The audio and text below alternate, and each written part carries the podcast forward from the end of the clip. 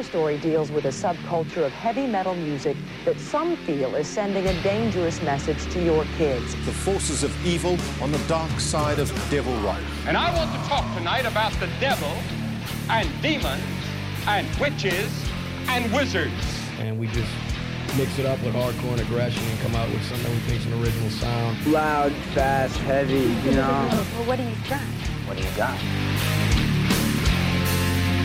You're listening to Riff Worship, the podcast that attempts to answer the age old question what makes a riff? Why do we care about the riff? Our favorite albums featuring riffs. I'm one of your hosts, Austin Paulson. With me, as always, are my friends in music, my co hosts, Dylan Adams, Justin Swindle, uh, for the last time in 2023. How are you guys doing? Angry. it's been a great year. Uh, we've been doing this since April. Uh, we've gotten to talk to a lot of people that we uh, we may have never gotten the opportunity to talk to before. We've talked about a ton of records this year. Uh, looking back, how how do you feel 2023 went for you guys? It was a good year. Yeah. Uh, I'm just like the blimp, just like the tire. uh, I'm I moved to a new city. Yeah. Live with a, a new roommate. Uh, it was good though. Yeah, Dylan. Um, it was pretty solid. Um, definitely, I'm not one to kind of dig into like, oh, it's a new year. Let's let's create all this new, uh, all these new things I've got to do. I just kind of roll with the punches when it comes to that.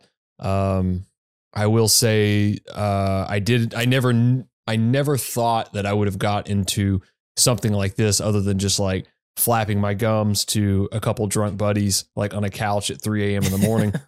we screaming about Joe Perry. We've um, certainly done plenty of that. And yeah, maybe um, it was just time to get it in front of a mic for some reason, but it, it, yeah, for whatever reason, and you know, it surprisingly we've had people tell us they enjoy this, um, which has been the surprising part of it, right? um, yeah. Who who would have thought? You know, we've we've had guests that we never thought we could have been able to reach out to. Uh, that were some were even excited, maybe. Uh, yeah. to come on. maybe um, I don't know. You know, I don't really do well with compliments or you know positive affirmation, so it's just like, oh, okay, we did a thing.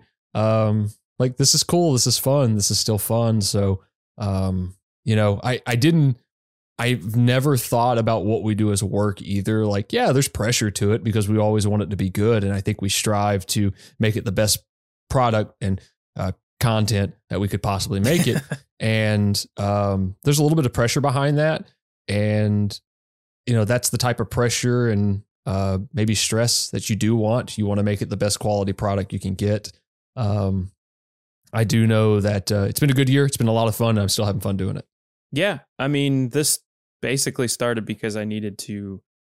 I needed a project. I needed yep. to submit something for school, and so if it just was an excuse to like have my friends on to talk about music, then absolutely I'd do that as a project uh, every time. Um, yeah, I mean, there's been it's we're not perfect. We're we're still rolling. We're still trying to get better at it uh, in 2024. And you know, it started out just me and Dylan talking in audio, and then it turned into the video stuff. So learning how to do all these various little things here and there over time uh, has been very fulfilling. So if if that was the only thing to come out of this year, then I, would say that was a it was a big one for me in 2023. But uh, to to the matters at hand, as with many uh, publications and different music fans. Everyone's putting together their lists, their end of the year list. What were your favorite releases? What were the best? What did you love? What did you hate? Um, we're gonna do that. Ours is a little different. I don't. I don't really.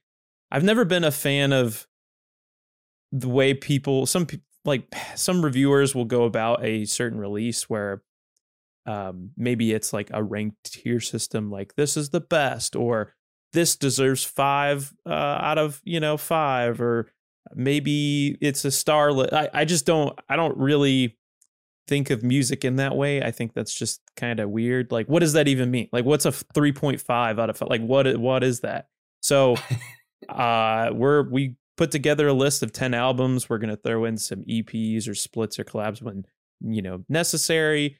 Uh, we're going to talk about some non-heavy records. We're going to talk about the things we're looking forward to in the next year. But uh, this is by no means a uh, like a ranked list. It is just albums that we really enjoyed this year that we wanted to talk about. I know I can speak for all three of us when I say that we probably had like a huge list and we had to really kind of scale it down to fit uh, the structure Oh, of this misery. episode. Uh, so I'm sure we'll mention some of our our favorites that maybe didn't make it on the the actual final Yeah. list. But yeah, it was it was a it was a treacherous journey to get to ten for sure. I have a playlist on Spotify that like as an album comes out, I'll add it so I can like remember. Mm-hmm. My playlist is literally 24 it's 24 hours long. Good, I've- good idea. I I didn't do that, and I was just like, I'll remember all this stuff. I didn't. Yeah. So like, I had to go back to so many sources. I had to go to like my record shelf. I had to go to list of all the releases in like 2023. Also, that Loudwire page was a great help, but it is also the most glitchy piece of shit website um, that I've ever Shots used. Calling fucking you fired. It would We're- just like it would just like it would freeze and then it would just refresh so you couldn't get back to where you were at. It was a nightmare. Uh, but I got through it. Like it was it was rough. It got to a point where I was at work with a notebook, just writing down things that would come into my head. Oh, I listened to that. And it was just like uh, I don't know if you guys are familiar with the book House of Leaves, but there's points in that book that you can open it up and like uh, the the script is like in different directions. It's Oh, upside God. down. It's it's a hellscape. Um, Yeah. So it was just like that. It, it looked like you know um, Homer in their Shining episode with uh, no beer and no TV, make Homer something something, just like that. I got the idea to make a year playlist from Austin. Uh, I don't know if you still do that, but you used to. But your playlist would just be like one song from each Yeah. release or something. But I'm just like, Fuck it. F it. I'm putting the whole thing on here. I Yeah. don't care. I'll pr- I will be making a playlist uh featuring probably songs like the, the standout tracks from Yeah. each of our our picks. So uh you know you can access that in this episode. We'll provide the link in the bio for this shit. But that um, that was the hard that was the hardest part for me was like my because I I listen to albums in the whole scope. Yeah. it's really hard for me just to pick like one track out, especially if I love the whole record. And you know, it was really hard to go through and just like God, like you know, what track am I going to pick out? Um, One album in particular, which we'll touch on, was like the hardest thing because every single song on the album literally could have been a single.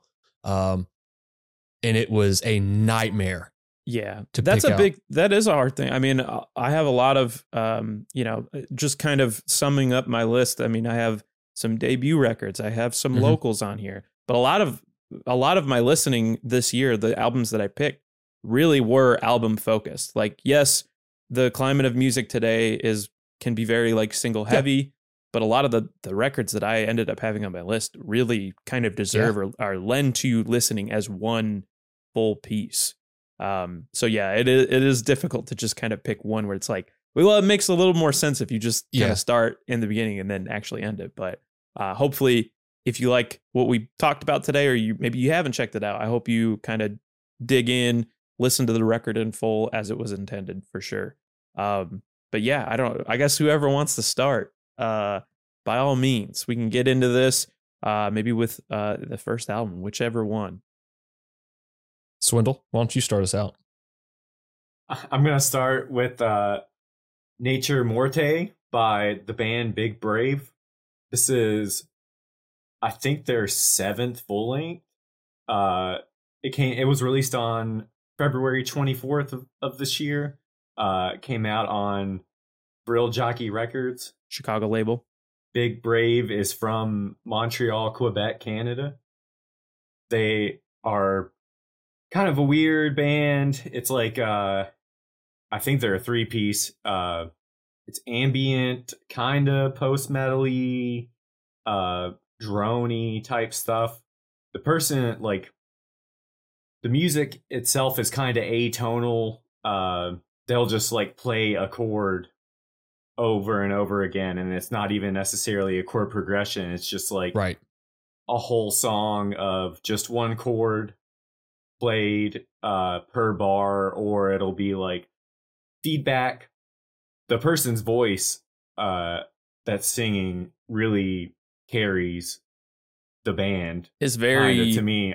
is very emotional. It's very like I I remember when some of the singles were coming out for this record and um playing it again singles for this record. Uh but Nine minute long. yeah, exactly. Uh the vocals were v- very powerful and like you said very dri- like a driving force of this record. Uh one thing too that I'll add kind of remembering that album when I listen to it and a lot of my list the, the I think another piece that really stands out about it too is like just the drums are just so fucking huge and it's like Yeah, yeah. rhythmically very very interesting and unique. that that is another thing I like uh, about the band is they'll kind of like drone on a chord, but also the drummer will play one rhythm for like the whole eight minute song. Uh, It's a very tribal kind of thing. Like very neurosis esque. kind of like the intensity of the songs reminds me of like just anxiety Mhm. because a lot of times it'll just be like uh like I said like feedback for 9 minutes with the same rhythm happening over and over again and I'm just like oh this is sometimes what's happening in my brain so like it's nice to hear that sometimes I, I think if I remember correctly, this is a band that you suggested to me maybe earlier in the year. I showed you the album Vital I think the That's one with it. the saw Yep. the saw Mhm. blade on the front I know they've done a collaboration with the body, so that Yeah. that's another one. Um, yeah, and I know there's like, I know they're friends with you know obviously the body I mentioned, but like Thou I think is probably how I came across this band, um, touring together or doing some sort of uh music together. But uh, yeah, that's a great pick. I you know I th- this was on my list, and then I had to like scale it down, so it, it didn't didn't end up, but definitely definitely a solid first pick. You know, it's uh it's wild because like I'm not normally a big fan of like big droning out things because I kind of get lost um and I kind of lose track of where it's at. But on some occasions that works out. Like if it's done tastefully, if it's done if if it's meant to sound structureless, but it still has structure, that makes a lot of sense. It's not just like, hey, we're gonna go out and hit a chord and let it ring out. It's not sleep's dope smoker. Like that's that's fine. You know, it's fine. It's a fun record, but it, there needs to be a little bit more. Um, uh, you know, I narrowed my list down pretty severely, and uh, I had the only thing I could consider kind of adjacent to this is uh, I had a single and a record that I put on here, and uh, the record is uh, the most recent uh, Mizmor record, uh, Prosaic, which is very like. I mean, it's what is it like an hour and some change long? It's four tracks. Um, uh, there's not really a single you could pick out on this thing, um, but I'd say the first track that they released for the album was the one that got me really into it. Uh, I believe the first time I heard these guys was through Austin. Mm. Um, it's the album with the face that I really got into. yeah, I I can't remember the name of that record particularly, uh, but then there's like uh like I think it's pronounced Carn. It's like the Stones. Yeah. Um, that record, I would like walk around Bowling Green like through the graveyard downtown and and stuff like that and just listen to that record and it is like so good. It's this record caught me kind of by surprise how much I enjoyed it. This one had a little bit more, maybe, uh, maybe it was a little less drone on this Mhm. one. I think they started to really. They had an EP that came out in 21, then they did that split with Thou in 22 that um, really started to maybe hammer it home that they um, maybe it had a little bit more traditional kind of song structure uh, to it. Um, and this album really got me. Like it's parts doom, parts drone, parts black metal. Uh, it's got that kind of wild vocal style he's known for.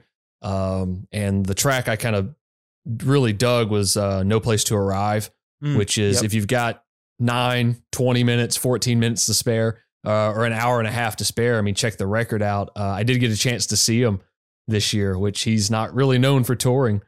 Um, but I saw him at Dark Matter in Nashville, and it was that was the foggiest show I've ever been to. Like the next day, I couldn't talk, I couldn't see from all just Yeah. the smoke machines and everything. But it was uh, it was crazy. That that was a it's a heavy, heavy, heavy fucking record. Uh, definitely go get some sunshine after that one. but yeah, um, walking around Bowling Green is very appropriate for listening to Mizmor. Yeah, absolutely. Austin. That But the single- vocals- yeah, I had tied to that too was a uh, the band Monolord released a single this year uh, called "It's All the Same," and that band is rad. Um, I was hoping they'd get a new record, but this single through Relapse was second to none. Just really melodic, really like makes me want to watch like Hammer horror films. It's just a lot of fun. Uh, well, my record, my first pick, is much shorter than both of y'all's, like severely shorter. Uh, sometimes when you release an album, and and maybe we'll talk about this as well as we progress through our list, but when it's sometimes if it's released early enough, maybe it gets glossed over, maybe you forget about it just because you're doing other things. Other things get released, so maybe it gets buried. But when I heard this at the beginning of the year, it has stuck with me the entire time. And I am, of course, talking about Scalps. Scalps Black Tar that was released on Closed Casket Activities. This look at I mean the artwork kind of speaks for itself. Like this is crazy. Um this is their sophomore album if you can call it that. Maybe this will lend to discussion, but uh this is like a 12 minute long sophomore album and it is fast. It's they they call themselves uh West Coast death violence. I mean, it's power violence, it's death metal, it's sludge, it's hardcore. Uh, it is like unrelenting one after the other. Uh, it is a five piece band from Southern California. I, I think they started almost as if like through a like a Halloween show as like a joke band. Uh, and then we're like, hey, why don't we actually start a serious band and just do that? And so they did. And uh, this was my introduction to them. I know they have uh, another record um, that came out maybe in 2020 uh, both records were also produced by Taylor Young, who I'm sure will come up quite a bit on this list, or at least on mine. Taylor, of course, Dead Body, Twitching Tongues, uh, the uh, worked on Nails. n- nails. Yeah, again, something we'll probably bring up later as well. But yeah, recorded this in 2022. Um, if you like bands like Dead in the Dirt, uh, Nails, as you mentioned, Dystopia, you'll probably like this record. Um, yeah, I think my favorite track on the whole album is called Endless Relapse. And the, just the way it grooves and the riff is like pummeling down on you. Uh, it's great. But yeah, like I said, it's only 12 minutes long. So by the time it's over, you're like, oh shit, like, I guess I'll start it Yeah. over again. Uh, and I don't know. I mean, I feel like the EPLP thing, maybe that's kind of changed now. I don't know what I believe so. Dictates what. I think Yeah. maybe it's more based on intent. Like, what is your intent in releasing an album, or like what what the artist considers to be a full length release? Obviously, this this is probably my shortest pick on the whole list, but yeah, I don't know. What do you guys think about that? Like, does it matter? Is it does it need to be a certain length to be classified as an album? I don't necessarily think so. Um, I do believe that it is probably more so the artist that's going to make that choice. You know, I know on paper, like an LP is probably X amount of minutes per side of a vinyl. Uh, you know, an EP is the same way. A seven inch is whatever fits in, you know, seven inch record. Um, but at this point, it's like whichever, because think of how many bands strictly release EPs, right? You know, five, six songs. But we just reviewed or reviewed, we just um, did an episode on an EP that was 30 minutes long. Uh, I mean, there's a there's a split that came out in the last year that technically could be a full length record, but it's technically a split, so it's technically two EPs.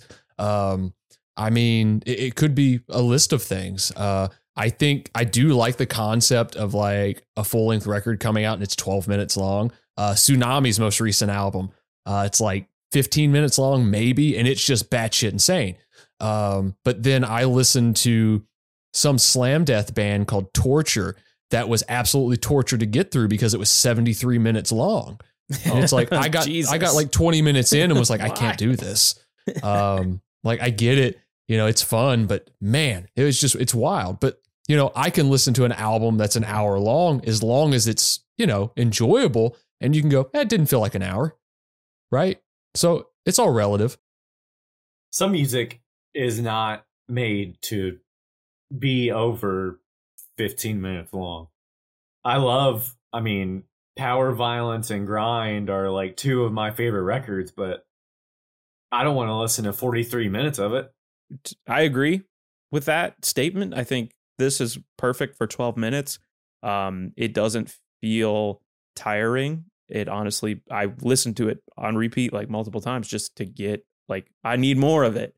Um, it is a very nihilistic, negative, bleak record. It's bitter. Uh, some of the the themes in general, I mean, is really just kind of uh, uh, like what in in plainest terms is just a like a huge 12 minute judgment of mankind and the selfishness that people can have in their actions, I guess. So I recommend it. I think it's great. Uh, yeah. You brought up a good point about albums getting released early in the year and sometimes they may just get glossed over because let's face it, I'm sure with all the research we did, there was a lot of shit that came out in 2023, and there's more shit that comes out every year. Um, but one thing I wanted to point out about that is it came out on closed casket. Um, casket, maggot stomp, and uh, 20 buck spin all do these really cool things with how they release stuff. Of yeah, it may be maybe it's an EP, maybe it's a split, maybe it's a 12 minute full length record, but they do these great releases of like, hey, here it is. It drops at midnight. If you get it, you get it. Uh, if not, it, there will be a long player release um, of it. But I, those three labels are doing a really good job of just putting out really good media uh, in the year. And, you know, hey, here's a surprise release from this band that hasn't put anything out in like six years. Have fun with it. It's dropping pre orders and the album dropped today you know that kind of thing there was a couple albums that we'll certainly get to that kind of had some unique ways of releasing albums that I, I some trends I hope kind of stick around. But uh, Swindle, what's your next album? What's your next pick, buddy?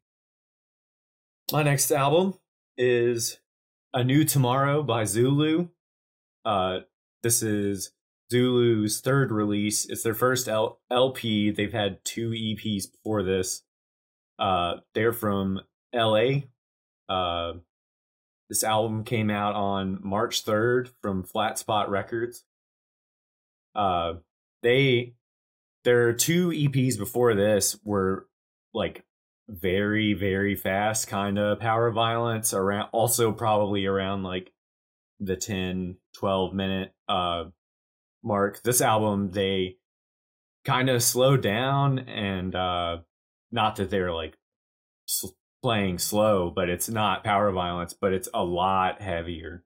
Uh, it's kind of like at times they're like heavy, slow breakdowns and like beat down kind of stuff. Um, there are a lot of like lyrical themes on the album of uh, black people's pain being the only thing that they can share through art and like the only thing that's paid attention to and uh, I guess that in the album they wanted to be able to spread black joy more and uh, have something positive. I guess. I like that label a lot. Uh, they released a. Um, it didn't end up on my final list, but it was certainly like a hard one to let go with um, uh, Buggin's debut record, uh, Concrete Cowboys, that was released through the same label, a Chicago band that uh, people should definitely check out. Great hardcore band, but yeah, great pick. This also came up on mine as well. So I'm glad somebody brought it up. Well, we want to transition to like, you know, some beat down, just fucking heavy shit that is just ignorant um, and maybe doesn't have the same semblance of, you know, being topical and being, you know, um, a commentary on some really important issues, but just being a very good representation of anger in its purest form is uh a record I was really happy with and a band I was really happy to see live finally, which was uh, the newest Sanguisugabogg album, uh, Homicidal Ecstasy. Uh, just a a blending of slam, brutal death metal, um, you know, hardcore, um, old school grind, uh, all sorts of shit. I mean, this is an album that is their first record was enjoyable, uh, which was called Pornographic Seizures. Uh, but it was like, ah, okay, it's it's cool. Uh, something about the second record, the catchiness was better, the hooks were better, um, the writing was better. uh, yeah, you had like tracks on the first album like Dead as Shit uh, and Gore Pig and, and all that. Um, but uh, this album just trumps that thing. And um, the the track I picked off this was called Pissed. I mean, there are there are great tracks like Hammer Smashed Face, uh, Beaten into Submission, like d- just standard death metal tracks. But hearing the phrase just pissed is like, all right, this is this is as perfect as perfect can be. It's ignorant. Uh, I mean, I saw this band essentially play like capture the flag with a football uh, in their pit, and I saw people doing the most ignorantly stupid things. And this was like, I went to this show this year. It was a stacked bill. It was um, it was Sanguisugabogg, Vomit Forth, Cruelty, which their album just missed this 10. I was really going to get that in there. Uh, and I think Gates to Hell played it. Um, like this was the day before my hernia surgery, which oh, was Jesus. wild. Um, and I saw this just people beating the hell out of each other with a football in their hands, like just going through this. And I just kept pointing out, like, and that's how you get a hernia by listening to this music and doing this type of shit. That's how you get a hernia. Um, but your ass wasn't doing. Your I ain't never seen oh, your ass chasing not, football in a pit. Yeah, yeah, no, yeah. Uh, that's fine. Like a foot, a football is just there for for things.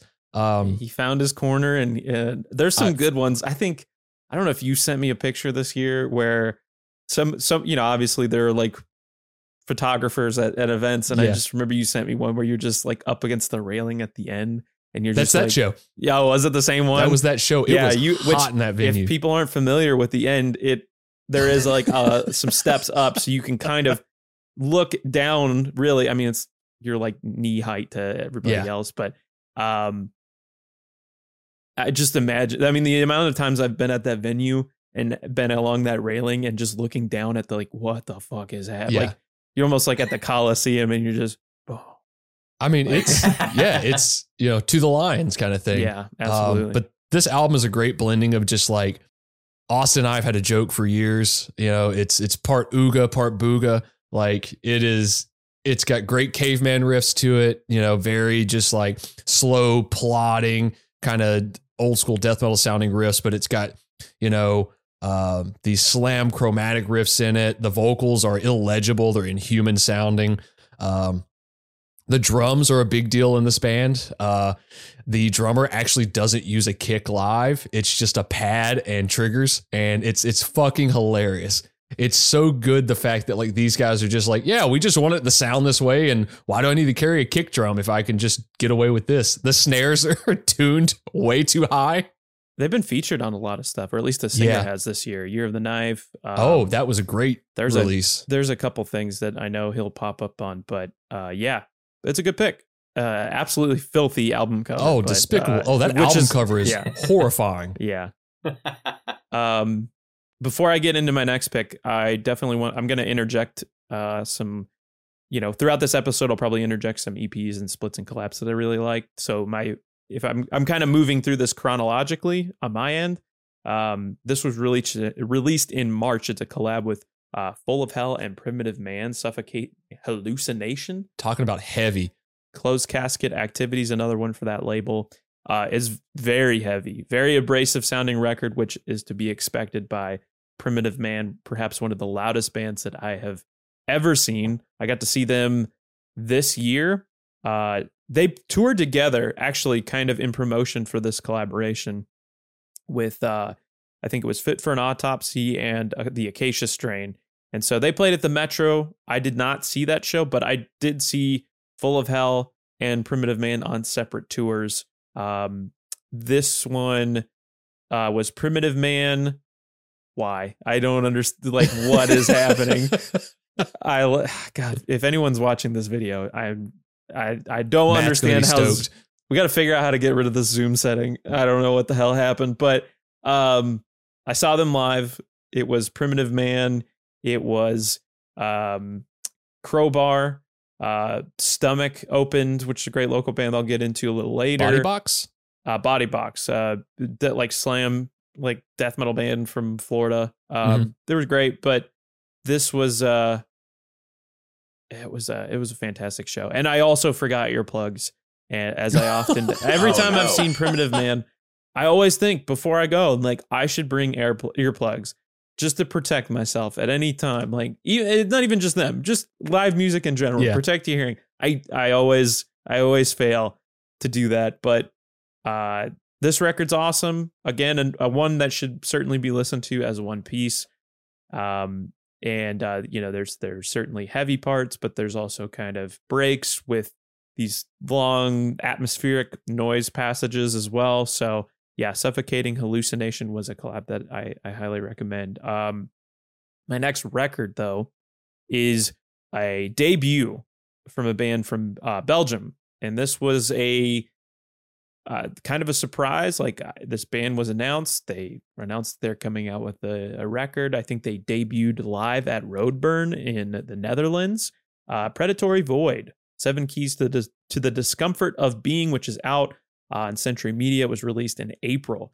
Uh, this it's like a mixture of things. It, I can't really hold this band down to one particular d- genre.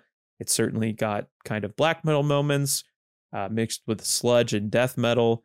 Um, this is this is a band that features members of several other bands: Oathbreaker, Amenra, uh, Carnation, Living Gate, Crossbringer, Cobra, The Impaler. Um, I think that's probably how I got into it was through the Oathbreaker account. Um, that band's been on hiatus for like quite some time.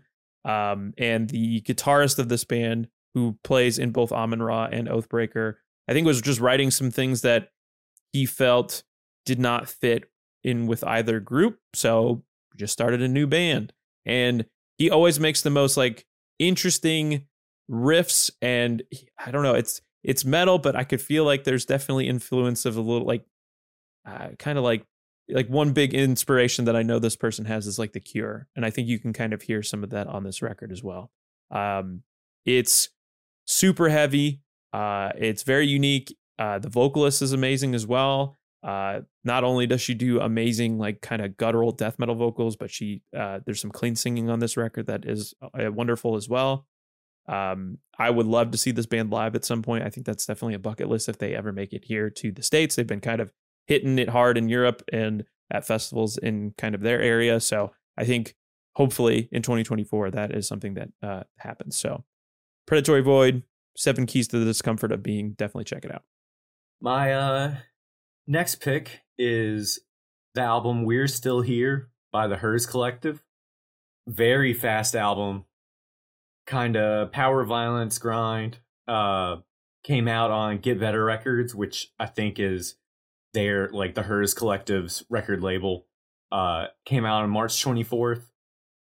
Uh I think HIRS Collective has two LP. This is their second LP maybe, but uh kind of like Thou, they have like a countless amount of EPs and splits and comps and you know whatever. One with Thou, um, right? Is that? Yeah, yeah, yeah, They did a bunch of Nirvana covers. Yep. Uh, together. Uh, I've seen HIRS Collective. Uh, really? Kind of randomly. Uh, one of the times I was visiting Philly uh, to see Peyton and Wyatt, we went to the First Unitarian Church. Oh, damn. Uh, Narwhal was playing, so I fucking saw Narwhal in Philly, and uh, HIRS Collective was playing too. It was really cool. I can just Im- really random. I I can just imagine those guys like, what the fuck are you doing here? that's a uh, that's a legendary venue. I, yeah. I, think it's still around. Yep. Yeah, yeah, yeah. Yeah. Uh, Chappie never ever remembers me. it's so it's so funny. Like uh, when Shell Vachelle played at uh, Donna's like in 2020 Oh February, yeah, it was the last pre- show that happened at uh, yeah. Rockies. Yeah, yeah, yeah. Uh, pre pre shutdown. Uh, he was like, "Yeah, the last time I think I played in Bowling Green, it was in the dr- the drummer of 16's house." Like, and I was like, "Yeah, that That's that me. was my bedroom. I'm me." and he was like, "Oh shit, I'm sorry." And then I like saw him at the end of last year, and I was like, "Hey man, it's really good to see you. Like, uh, I am the drummer of of 16 like i i love every time i see your band and he's like i don't know why i can never remember there was a guy not to go too far off topic uh but there was swindle and i worked at this television station and there was this janitor who would come in like every other day or something like that. Is And- this Uh, Swindle worked at this place for years, like literal literal years. I probably worked at this place at the time for like maybe a handful of months. And this guy knew my name. He knew like so much about me just because I was on the weekend shift alone. He we talked for a little bit, and he he never remembered who Swindle was. he never remembered his name. It Well. I worked. I worked on the weekends too. Yeah. uh, and talk. I talked to him so often. Perfect. but he never once asked my name. Never. and he would like. There would be girls that would start there, and he would know their name literally day one. yes. and remember it for the rest of the time they worked there. But he never once asked. I my told him name. multiple times because he would ask me. He was like, "Ah, what's that guy's name again?" I'm like, "It's Swindle." And he's like, "Or Justin," and I'm like, "Nah, mm, doesn't ring a bell." Anyway, uh, so this album uh is very fast. Their their all their shit before was way grindier. I think uh for this album, kind of like Zulu, they played a little bit slower, but uh it's still very fast. But the songs are longer, and I think they're more like they decided to put more effort into writing songs. Yeah, and And there's I liked it. I thought it was good. there's album. a fuck ton of like I think every song has like a guest. yeah, so many. Uh, like I don't know if the people played because HIRS Collective, like when they play live, they have a drum machine. Mm. It's only two people. It's Oh. uh usually like a guitarist and the vocalist, and the vocalist programs the drums. I didn't don't that. know if like because Gouge Away is on the album. Yeah, I don't know uh, if Tommy, the drummer of Gouge Away, plays drums. I, don't on know. the If, song it may have been the. I don't know if it was the vocalist. I can't remember. I do love that she song. definitely yeah, she Jessica or whatever Yeah. from Gouge Away is does vocals and uh, it has like, like I everybody. don't know if Sorry, go ahead. I don't know if like um Tyler because Thou is on one of the songs. Yeah. I don't know if Tyler's playing drums on that song or not. Could be. Uh, Uh, it has everybody uh, like garbage, like the singer from yeah, fucking Garbage. Shirley Manson's on crazy. that joint. Uh, Sunrot. Yeah. fucking. That's cool. It's- so many. Yeah, Yeah, So, kind of piggybacking off something a little more grind adjacent. Uh, at I, again, grind is kind of foreign to me uh, because uh, it's just not my thing. Uh, but one grind band that I love unabashedly is uh, Exhumed. Uh, Exhumed put out a fantastic EP this year that has um, a couple. uh, I think it's three new recorded songs and some live um, some live recordings of those songs. Uh, the EP is called Beyond. Called Bo- the EP is called Beyond the Dead. Uh, it was released in August of this year. Um, came out on Relapse Records.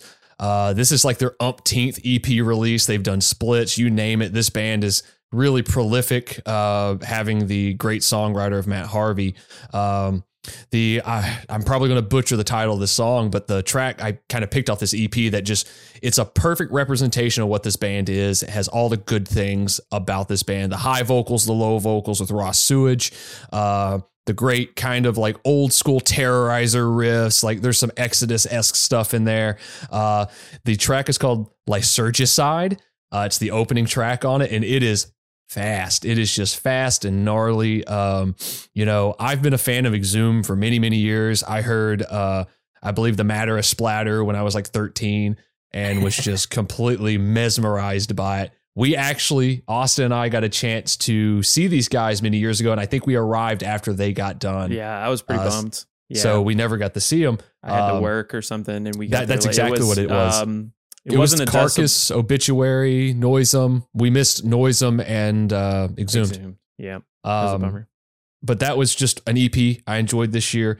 Uh, but speaking of like really, really fast shit, um, the new Cryptopsy album, uh, as Gomorrah Burns came out on Century Media Records uh, in October. I love this band. We have gone over this band's uh, classic album, None So Vile, in depth. Um, I think this is the first album in many, many years that they've had that kind of has some of that vibe back again.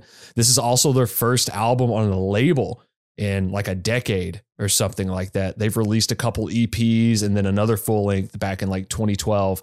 Um, this thing is, has everything you want in a um in a cryptopsy album it has the dizzying speeds the hyper blasting drums uh the kind of like slap and pop bass that's all over it uh, that somehow works in this band in a brutal death metal fashion has the gnarly vocals but it also has the um, anxiety ridden like song structures that this band is known for in the time signature splits. Um, this is a really great just nasty sounding record. Uh, the track i picked is another like tongue twister. Uh, i believe it is called oh god less lascivious undivine. It's the opening track and it like it kicks in and there's all these like jarring kind of grind guitar parts in there. Um you know it's like a 32 minute long record which is there's there's probably an hour and a half's worth of actual musicality in that song because it's just so nasty and technical. Um sorry um the album came out on nuclear blast records not century media. They were signed to century media beforehand uh, shout out Century Media for signing a lot of really good bands and putting out really good records for the last few years. Um, but new Cryptopsy, um, I mean, you can listen to this like while you have your coffee in the morning. Uh, it's it's loud, it's fast, it's it's intense. It doesn't let up. There's not a soft spot on it. It's not like a baby's head. I was I was gonna ask if uh, the basis, the new basis of this band slaps, but I didn't mean the style of playing. He's good. I he's meant, really like, good. he- uh, he's Yeah. also in another one of my albums that I'll touch on in a minute. He he's he pulling double duty in a couple of really big popular bands. My next record is a black metal record. Um, black metal can be kind of hit or miss for me. Uh, I like when it is done well. I and non-hateful. yes, also that uh, get get the racism out of my black metal. Uh, it's fucking stupid. Um, You got a couple good black metal picks this year which that is were like yeah, were really Um, good fucking records. Yeah, and I think the main thing with uh, at least for sure the next couple I'll talk about, uh, but this first one kind of leading things off is that they're just unique. They're doing something different. I Mhm. like. I uh, don't get me wrong. I love a record like Krieg's Ruiner is like just straight Yep. ahead, no bullshit black metal. Yep. Love that record. Um, this was like certainly had more traditional black metal elements with unique twists. Um, I'm of course talking about Black Braid, which is not a band that I, band that I really knew prior to this record. I I have since gone and looked at the debut, but Black Braid 2 came out uh, independently back in July. This is the sophomore album, as I mentioned. Uh, it is a solo indigenous black metal project. Uh, I think kind of based out of like the like northeastern kind of like upstate New York kind of thing. Mhm. Um, uh, I think the uh, the project is kind of uh, headed by uh, Sgah'gahsowáh, and again, I pro- apologize if I have mispronounced that incorrectly, but uh, John S. Krieger, um, just making some of the most unique black metal out there. I've seen this come on a few end of the year lists. Mhm. Um, again, like I mentioned, it is very abrasive and it it features a lot of more traditional black metal elements, but then there's also some more traditional indigenous kind of instrumentation on this record too. Yep. Um, there's some flutes. There's uh, some kind of uh, rhythmic uh, like aspects of this record that I would feel kind of lend to a more um, indigenous perspective. So this was a really great listen. I loved it. I think people should certainly check it out, especially an artist who is doing things kind of on their own independently and writing in that way. Um, they were on the Decibel magazine tour from this year as well. So awesome. Great. It was like Cattle Decapitation, Dark Funeral, Black Braid, and maybe one other one that I'm kind of missing. 200 stab wounds. Yes. So 200 stab wounds. uh, Black Braid, uh, uh, just a tremendous release this year. Black Braid. That is a massive sounding record. That for somebody who did that independently, that is a mass. It sounds It like sounds- a major label record. It sounds incredible with especially Um, with all of the things going on. Like I said, with you know, obviously you will, will certainly record electric instruments one way, but Yeah. then to do some acoustic stuff, even some of like the, you know, they're like uh, it's almost like a foley artist was on set, kind Yeah. of doing this with like there's walking and it, like it feels like somebody's like walking through like gravel or like you know the woods or something like it's it's a really interesting and unique record. I highly it's recommend uh it it's when you look at the runtime of it, it seems like it's a little long. It's about an hour and some change long. but once you listen to it, it doesn't feel that way. Um, it definitely it now that is definitely an album you have to listen to in one sitting. It's not just like, oh, I'm going to pick this track because the what I noticed is how all the tracks kind of blend into the next one and how it flows. I was I put off listening to that record for a while, not for any reason other than like I got to listen to a few other things first. And when I finally got to it, I was really, really satisfied with how good that record is. Uh, my next release is MS Paint's Post American. Uh, MS Paint from Hattiesburg, Virginia. This is their uh, first LP. They had an EP before this. Uh, came out was released by Convulse Records on March 10th.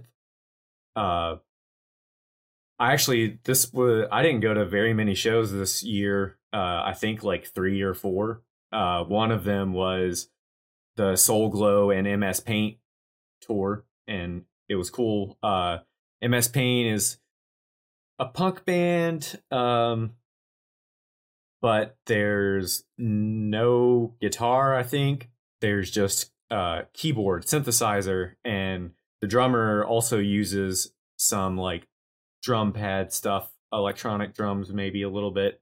Um, most of the lyrics are a little bit pol- political, but also very positive. Uh, this is what actually like one of my f- absolute favorite records of the year. Nice. Yeah, I think uh, what is like Ian Shelton of Militarie Gun Regional Justice Center and Taylor Young both kind of co-produced this record. Um, this is a good one. Yeah, I'm, uh, they came through Chicago. I, I was unfortunately out of town, so I missed it. But um, I like it. I like the like the pick. Taylor's uh, Taylor Young's had his hands on a lot of interesting records in the last couple of years. Uh, I think he did a, the most recent Suicide Silence record, which is just kind of completely bonkers to think about. Um, you know, hopefully they get the studio situation figured out because I know they had to move the original pit recordings. Uh, but there's so many bands that have recorded there that are uh, tied into a lot of large labels now.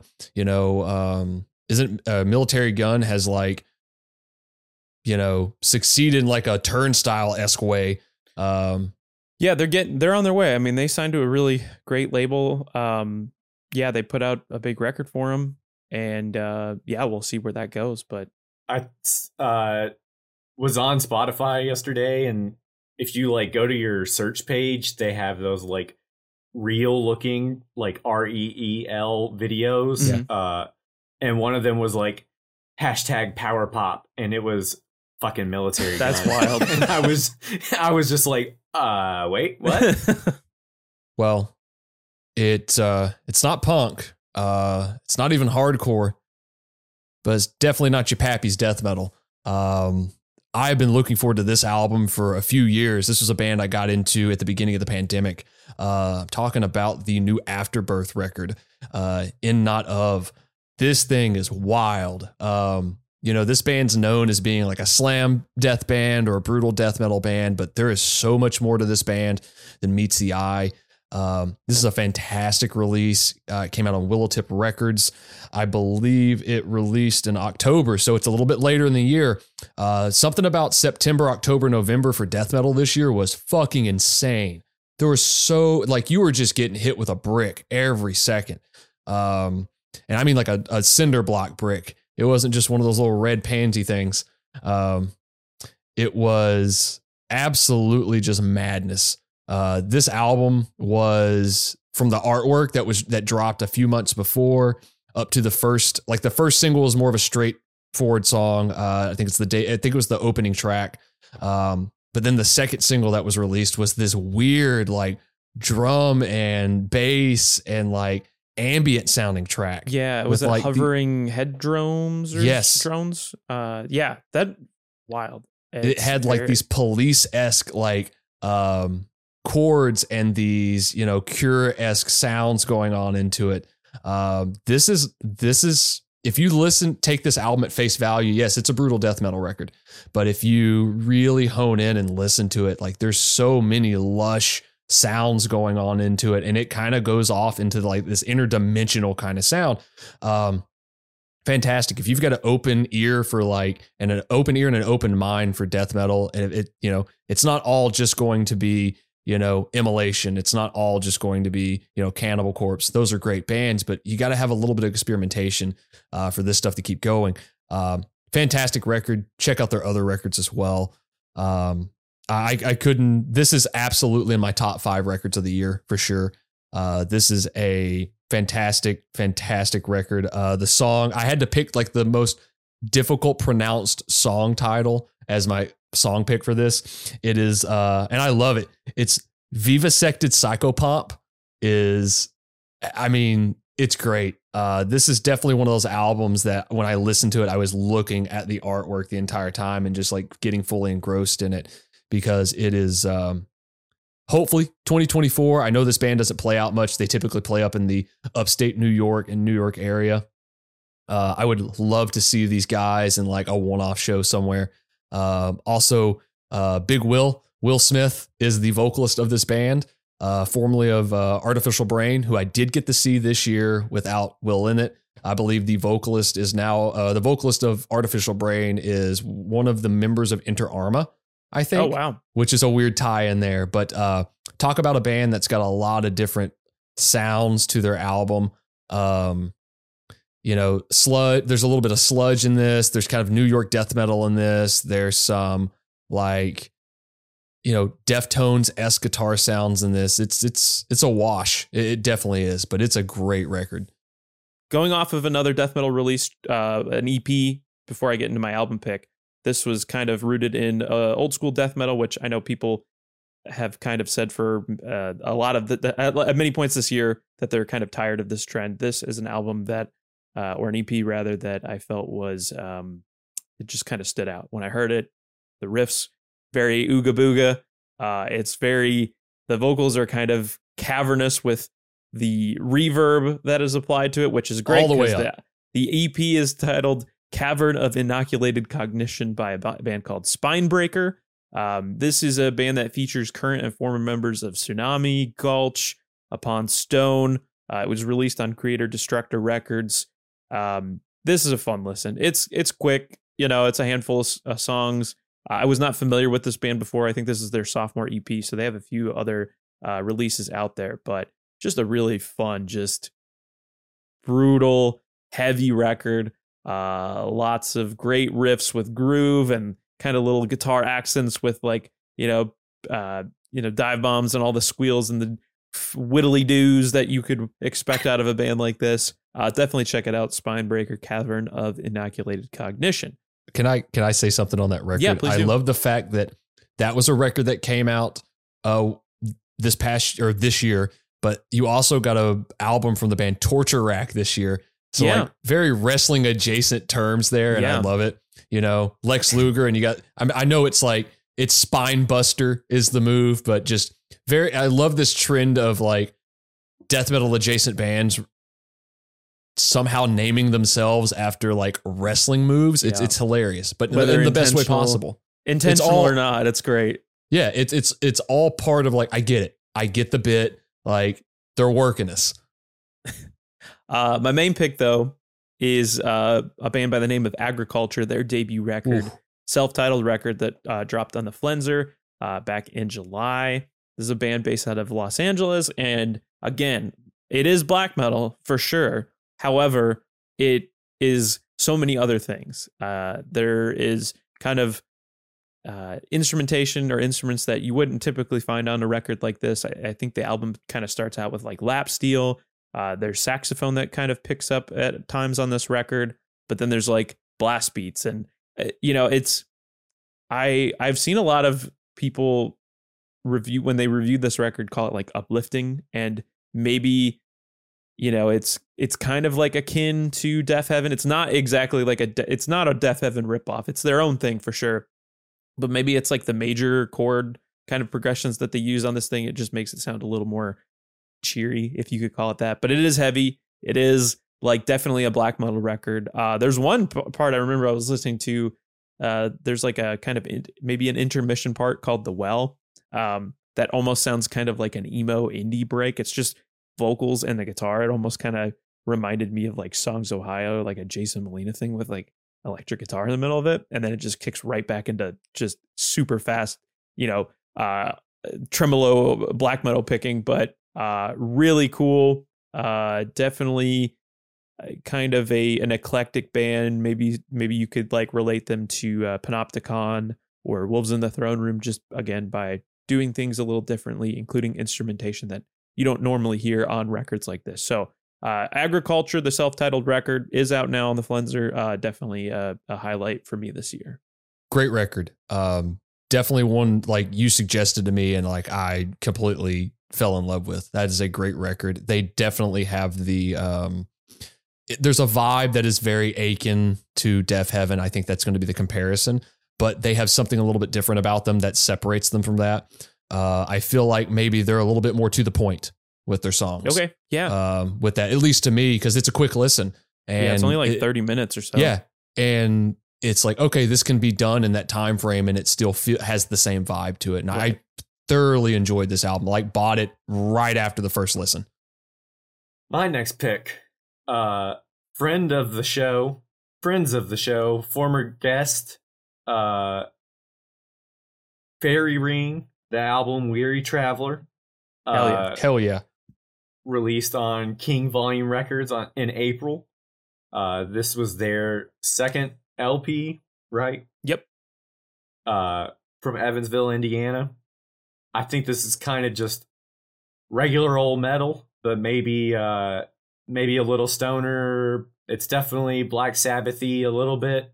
Uh, one thing, one thing I thought was hilarious when I like went back and listened to this uh, right before like preparing to do the show. I was just like, they are really the kings of the bridge riff.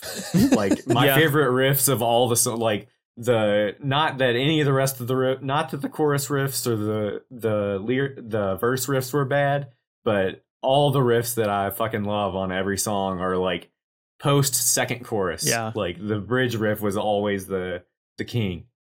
That's and then the, when it, uh, that's the oh, mosh sorry. spot, man. Yeah. they I love um I don't know I can't remember if it's the title track or if it's um uh, damn it or like silver uh it's, it's the track swindle pick silver man in the sky. Silver man in the sky. I, I don't yep. know if it's i don't know if it's the title track or silver man in the sky but there's like a point after the bridge. They always just like when i would listen to the album and you'd have this wild bridge part and then the way it just kind of lands exactly back where you started is like on a dime and it's so great um, oh yeah, love James, love Alex. Uh, that band is so good. Uh, I think kind of getting into the studio with maybe uh, you know obviously there's like a member of Coven, Alex Kircheball, I believe, uh, when they you know kind of entered to like a more professional studio. I, you know I think certainly the debut is great, and but I think this that definitely elevated them like yeah this whole other level. This album definitely has more textures and more influence to it for sure. Um, I, it sounds like a live band. It sounds like a band that's been in the practice room for hours upon hours upon hours. Um, I know, as we know, it was all tracked, you know, old school. Um, yep. and you can definitely feel that. You can definitely tell that. Um, I did get to see them at Tidballs back in, I believe, August. Uh, it was, yeah, it was August. Uh, and it was decimating. Um, it was absolutely just you could feel the air being pushed out of those those amps. It was just one of the wildest things. Every time any band they've ever been in has just always been the loudest band on the bill. Yeah, yeah. it was like every time. That they were actually uh one one of the three or four shows I went to this year was uh, Pallbearer and uh, Fairy Fairy Ring up here in Louisville. Really, I didn't realize they yeah, opened yeah. for Pallbearer. That's rad. Yeah. I mean, uh, that is that is something. Pallbearer is loud. Yeah, yeah. Yeah, yeah. Uh well, I guess piggybacking off of that, um, you know, I we've kind of been talking a little bit about black metal in this, and I was actually surprised you had a couple picks uh for black metal, and I've got I've got a couple myself, and there were some really good black metal releases this year. Um, and some that kind of came out of nowhere that you know you wouldn't really think were going to be released and um, it was a really hard blending of what albums I wanted to talk about tonight. Uh, this is actually an album you mentioned earlier in the show, uh, and I picked it because it was really straightforward, um, which is the most recent Krieg album, uh, Ruiner, uh, which came out in October. Um, obviously, we had Neil on, had a great conversation with him. This is uh, this is a really really good, solid, just black metal release. It came out on Profound Lore, uh, probably one of the larger labels he's dealt with uh, with his releases. The artwork is very um, attractive because it is it's a white cover. It's just got some tat. It's got a tattoo design on it. Uh, but this is just a very straightforward, fun, uh, just primal sounding black metal record with kind of their vibe. There's some punk rock vibes on this. Um, so maybe early second wave black metal stuff on here. Um, just really, really fun record. I really can't say anything other than that. Um, you know, it it came. It, this was a release this year. Uh, the newest release from the band Woe came out this year. That was a a little bit more bombastic in sound than this one. Uh, the track I picked uh, that is definitely a standout track for me is No Gardens Grow Here. Um, yeah. That is that riff is man. So the, the whole riff. melodic feel and that melodic kind of lead in that song is something like this could have been a folk song written by any other artist. It could have been a folk track. Uh, Neil's got a pretty recognizable voice when it comes to American black metal. Um, and it's very just, there's a rasp to it, but there's also this like, um, I don't want to say depraved because that's not it uh, but this very like on the edge of a cliff kind of feeling to his voice that is re- what really sticks out to me with black metal like really good well done black metal has that kind of um, desperation to it uh, that i really like and it uh, to me good black metal puts you in kind of a weird mood.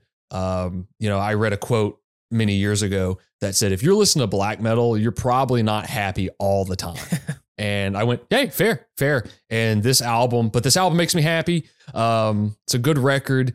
Uh, it's quick listen as well for those that, you know, just want to like dive in a little bit. Uh, this would be a good record for anybody that's never really listened to black metal that maybe wants to avoid a lot of the the dirty stuff about black metal. You could give them this and go, hey, this is kind of a good starting point for anything. Yeah, this is good. Uh, it was on my much larger list, and uh, I'm glad somebody brought that up because uh, it definitely, you know, obviously there was like a ten year, almost a ten year gap between this and the last record.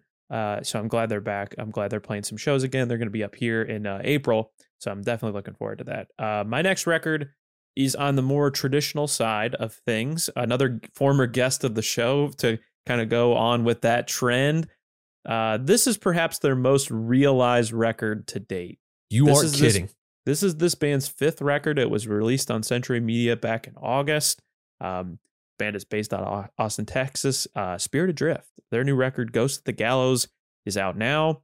You know, I don't, I don't believe the record hadn't come out by the time we had interviewed Nate earlier this year. Definitely a highlight for us. This definitely someone we had on our like bucket list of who do we want to talk to. And you know, we kind of get a little backstory on the record. When it actually dropped, man, I don't like every song. And I think he kind of mentioned this in the interview. He um he he he mentioned in the interview that uh he basically sought to not have like bad like there was there was every part had to make sense. Every yeah, there's there no filler no, on this record. Yes. Um so I just even from the beginning track, the the track that really st- stuck out to me, the whole record's great, but give her to the river he basically wrote his like battery yep. intro like it's there it, i mean it's there it like it gives the same vibe but like it is so explosive and the guitar tone on this record's incredible uh nate's vocals are great uh i mean that's, he has also that's that's something you mentioned in our interview with him is that he with each record that he does his vocal performance gets that much more um realized uh, it becomes that much more. And he has he has ended up as a really, really good vocalist. Um, you know, it fits the music. It doesn't seem like it's the music's here and it's way up here. He's consciously thinking about all of this stuff as he's crafting these tracks. Uh, the lyrics make sense. The music makes sense. This this feels like an old school record. Here's the A side. Here's how the B side ends. Um, this was a hard record to like pick any particular track out because, like I said earlier, every single song on here could have been a single. If this album was released, you know, in the late 70s, uh, this thing would have been a fucking smash of a record. Um, this is a this is my like this is my number three record of the year. There's no question. So you uh, have this on your list as well? Oh my, yeah, this is on okay. my list. That's why I'm gotcha. like really digging in. I know we would it. have like some. Uh, this is the this is the one comparison we have. Uh, you picked the opening track. Funny enough, I picked the closing track. Interesting. Um, okay. This was the reason I picked the closing track is Nate has and it's through his podcast, uh, which is uh, Big Riff Energy. Um, he went through kind of the earlier portion of that where he's talking about like listening to like old school in flames and that album by that band master uh, that came out uh, and some of the old gothenburg stuff. And like that track sounds like those gothenburg songs. And I, that's the first time i'd ever heard him truthfully do that or at least maybe it's the first time i realized it. Uh, i mean god there's some tracks on here um, that are just bombastic at just I mean, how, how, like this is a record I could give to anybody and be like, this is what modern metal sounds like. There were people I recommended this record to when it came out who do not like said verbatim to me that they don't they didn't like Spirit Adrift or they don't like uh, metal in this style. And they were like, I have not been able to get some of these riffs out of my the head. Riffs, so like, give me fucking so, chills to this point. Like, yeah, I, I went back and kind of touched on the album a little bit before the episode today. I was like, oh my God, like, how is, and again, it's a fantastic record. Obviously, I think, I think the band's taking a little bit of a break right now. Um, you know, he's been busy doing some other things. I know they have some shows coming up with Green Lung, which he had alluded to in our, our podcast. Um, and they've got a couple shows in Arkansas they're going to play pretty soon too. Again, um, this band deserves all the praise, all the attention that they get. Uh, I have been championing this band since you and I got a chance to see them in Nashville off their first record or their second record, uh, first for 20 bucks spin. Um, you know, I, I didn't mean to kind of take over this spot on this record, but this is such a big fucking record for me this year. No, I'm glad we both we both uh, picked it, and uh, you know, Nate and Tom uh, Draper, who of course yep. used to play in oh, Carcass. God, they're just going back and forth. There's uh, some it, wild classic rock shit on here, just like Lynyrd Skynyrd. Just it's precise. It's it's just yeah, yeah, very great guitar record. Uh, definitely check it out. Ghost at the Gallows. Yes. Uh, it, uh, definitely, definitely up there. Uh, since I guess both of us had a pick, uh, Swindle. Uh, what is your next record? Uh, my next record is the album Locked in Time by restraining order from uh, released by Triple B Records. Restraining orders from Boston, carrying on a long tradition of hardcore punk from Boston. Uh, this album is pretty short because it's punk. Uh, it's not super heavy, super tough guy riffs. A lot of it uh, is kind of like open chord punk a little bit. A lot of ringing, jangly uh, chords, and um, it reminds me actually a lot of uh, kind of like Row Rohnert Park era. Oh yeah, ceremony. Yeah, it's pissed off. Uh, really good, fun punk rock. Um, so before I I kind of dig into my next pick, um, I wanted to talk about a uh, a split that came out this year. Uh, it was a big deal. Uh, Twenty bucks spin releasing some of the best records out there in like modern heavy music. Uh, you know, I, I, that label has championed like this old school death metal sound, but also found bands that are like pushing the envelope with it. Um, you know, I don't, I don't know if this is a full length. I don't know if it's a split. Uh, it definitely feels more like a split to me because you have two separate artists releasing what they would consider an EP.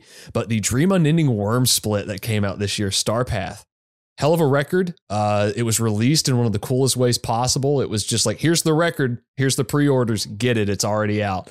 Um, I can't really pick one song off of it because it's all good, and depending upon the day, I may prefer one over the other. Uh, I can say that Worm is one of the most prolific, weird artists uh, with some of the kind of strangest guitar sounds and and just like, but it fits in. Um, you know, it, fits with what they're doing. And Dream Unending has actually become more of a favorite to me than even some of the Mold stuff. Um, you know, uh, I believe his name's Derrick, right? Uh, that dude's that dude's got his hands all over so much.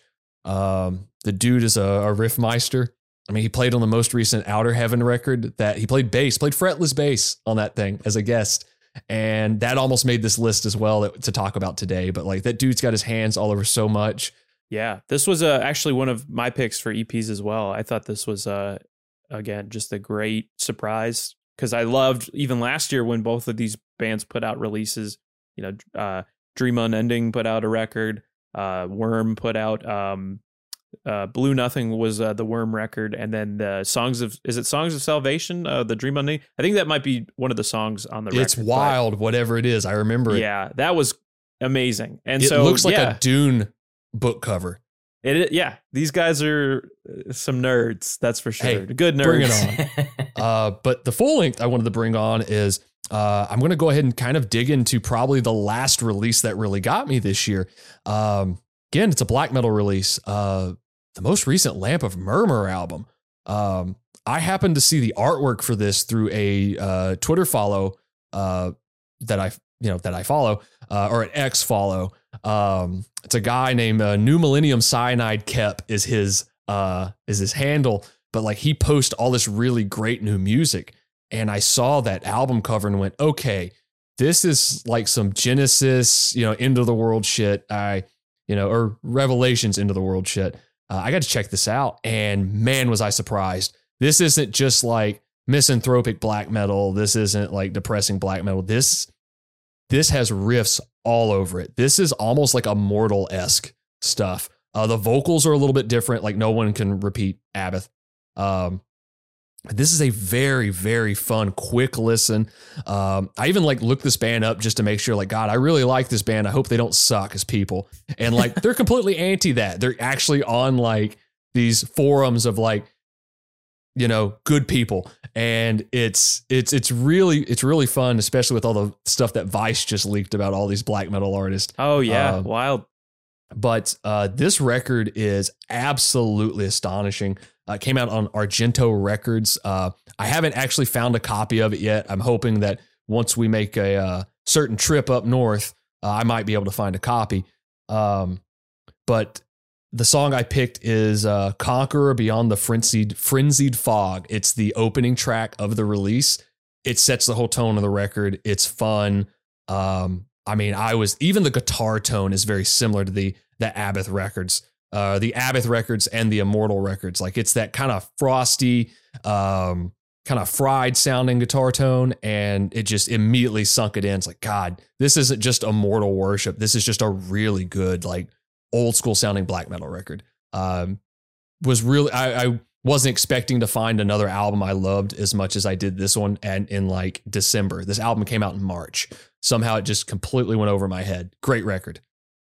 Uh, my next uh, record that I picked. We kind of touched on a little bit earlier. Uh, the new Tomb Mold record, The Enduring Spirit, uh, which is out now through 20 Bucks Spin. Uh, this is their fourth album, the fourth, uh, or their follow up rather, to uh, Planetary Clairvoyance, which came out in 2019. Toronto based three piece.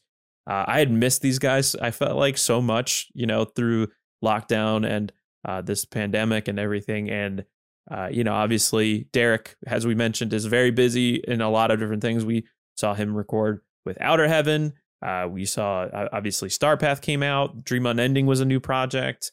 Um, you know, so it's just been very busy. But I've been like craving, you know, Mold. They released like a three song EP at one point that I got on cassette, and then this record kind of gets announced in a similar way to Starpath did, where they they're like, hey, in a week time, in a week's time, you're going to be able to pre-order this record and it comes out on the same day.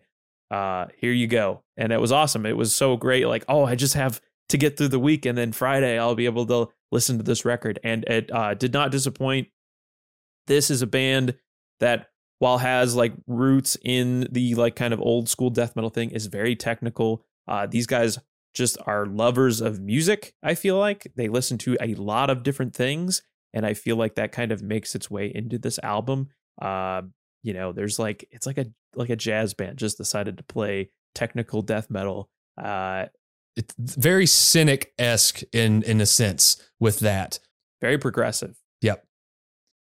I think with the start of his other project, Dream Unending, you will find some influence from that project finding its way into this new Tomb record with kind of these like sparse kind of atmospheric parts, which kind of give like players room to really showcase their skills. Like you just kind of we mentioned earlier with like Big Brave, where you almost have like these long sustaining parts where somebody is doing something over it and it's wicked.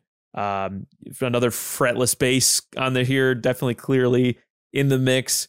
Awesome record. It's it's wild on this record too because Manner of Infinite Forms and Planetary Clairvoyance, which are the prior two records, are very like aggressive, very intense, like almost incantation, like immolation esque death metal, very like low tuned, kind of like riff centric. And not to say this thing doesn't have riffs, but this is definitely a far more um, realized vision, maybe. Uh, there was a little bit more thought into it. It's definitely more melodic in a sense, has a lot more of that kind of like symbolic era death uh, kind of harmony vibe to it. Um, definitely on that. This is this is on my bigger, you know, uh, list that I had for sure. Uh, I knew one of us would pick this record to talk about, and uh, I'll say this: there were a lot of upset people when he showed up in shorts on that Decibel album cover or that yeah, Decibel magazine like, cover. Hilarious. It's 2023. What the fuck are we talking? Like, really? Hey, That's man. the thing. Twitter. I mean, I don't yeah. know. I sound like a dumb idiot, but it's it's fun. Yeah. Wear your short. Wear shorts, wear, man. It's cool. Yeah, Shit it's, gets hot. It's comfortable. Yeah. Balls was hot. Balls was hot. Thank you. yeah, wear wear shorts if you want to wear shorts. Yeah, it was it was abs- just to see the world melt down over like a dude dressing like a fan of music was hilarious. Yeah, it, I don't know. It's the same thing with like you know I'm sure like uh true, uh you know uh, you know uh I'm I'm sure um, it's all there. Like these kind of like old head kind of oh, it has to be this way. You're supposed like I I'm sure when that ag- agriculture record came out, there was like a ton of just like out of touch weirdos who complained about that record having a lap steel on it or some stupid bullshit like that. But yeah, listen to Mold, wear shorts. Uh, they breathe. Uh, Swindle, who is a long champion of comfortable clothes as well as shorts. What is your next record? uh, my next record is Stone by Baroness. Hell yeah. Uh, their seventh, sixth full length sludge rock metal stalwarts from Savannah, Georgia. Uh, kind of friend of a show that Austin didn't he like call in to one of your shows oh, earlier? Yeah, so we did I do another show on the radio uh, called Music Telephone where I connect artists through like the album liner notes and you know I'll do a little research and just see you know who what what inspired these bands he had mentioned that there he's like a big fan of Sonic Youth and uh, that was like his first concert so I'm like all right I'll do that I'll connect him that way and I made the post he like commented on it and then he literally as like the show started I guess him and Gina were both listening to it and he like called into the the station and I talked to him a little bit on air, on and off air a little bit, and just kind of talking about music and and kind of coming up through that. So it was like, yeah, random. You know, here's like this Philadelphia number calling in. I'm like, oh, uh, hi, Mister, hi, Mister, hi, Mister John, did John Baizley. Um, yeah, that was a really cool moment from this year for sure. Yeah, uh, what a this. I think this uh was kind of like a return to maybe a little bit heavier Baroness. Yep, I agree. Uh, the like when I guess it's the second song technically. Uh, when it starts in with the first song, that first riff in uh, uh, Last Word, which was I think the first single, uh, it goes hard. It's fast and it's a killer riff, and everybody's doing their thing. Uh, the drummer and Baroness, the drummer and bassist, that rhythm section is tight. always on point, and they continue to be on point. And Gina's solos, she fucking shreds. Uh, on some Cirque du Soleil shit, Yeah, right? ready for some uh ready to hear her on those new Escuela grind tracks yeah, I'm coming getting out. into that a little later for sure. Yeah. Yeah, and uh they do their dueling guitars as Baroness has always done. Sludge Metal Allman Uh, Brothers. Fucking Thin Lizzy shit all over it. Just a good, good record by Baroness. I agree that this is this definitely feels like a return to maybe those sludgier roots. Um, I've enjoyed every single Baroness album, but I I think you've mentioned this in episodes before. You always kind of go back to the ones you heard first, right? And the I think yours is the Red album, and then mine's Right. the Blue record. So this is like this is the closest thing to like that era I've heard in a long time. This band's got really cool stuff throughout that period, but this just hit at the right time. The artwork's fantastic as always. Always. Uh, yeah. Never been a bad piece of artwork from this band. It's almost worth just owning the band's catalog for that artwork. I don't know how that guy is like also so good at writing the music that he does, Mhm. and then also can produce artwork like that. Like, and I mean, obviously he's done stuff for what is it, Black Tusk and Darkest a Hour. number of uh, Oh, yeah. different bands. So so cool, He's His voice also. he's got a yeah. cool voice. I love his singing Yeah, voice. absolutely. Um, the track on the blue record that really made me point out his voice was "Steel That Sleeps the Eye," um, which is just like great, great, and it's like I'm so glad he he took that and was like, you know, screaming's fine, it fits in, but like I kind of want to go more this route. And I'm so glad he did. Uh, it definitely fits their their music is fully realized. I think at this point, you know, seven albums deep. Of course, it is. he he has a really weird not weird he has a really good way it seems like he is yelling but he's also yelling in key Oh, it's pitched like- absolutely. but he's like definitely not uh holding back No, he's like Yeah. going hard He's- when he is singing That's that's like Hetfield 88, 89. Like it's it's that thing, that like screaming and pitch thing that is just kind of more it's more akin to singing. Like I don't know how he sustains it. That is some wild, wild shit. Uh great record. Nearly hit my like 10 to talk about today. yeah Um I've I mean we're we're kind of narrowing it down. Um, yeah, getting there. yeah, we're we're getting there. Uh, so before I I have one more EP before I dig into this next record because all the last three are like you know really aggressive records. Um, but I want to shout out one of probably my favorite EP of the year is uh, Arkansas band Fleshbound. Um, they released an EP over the summer called Wounded. Uh, it's self released. It came out in June. Um, really, really brutal and bombastic um, technical deathcore from Arkansas that doesn't rely heavily on breakdowns. Uh, there's a lot of riffs, a lot of really fast syncopated shit in there. Really well produced uh, as well. Um, you know, I'm looking forward for uh, more of this band maybe in 2024. Um, they just released a cover of Whitechapel's uh, prostatic fluid asphyxiation, which is on their first record. Um, you know, I have been a fan of this guy's playing and writing since he was in a band called Abimael like 10 years ago.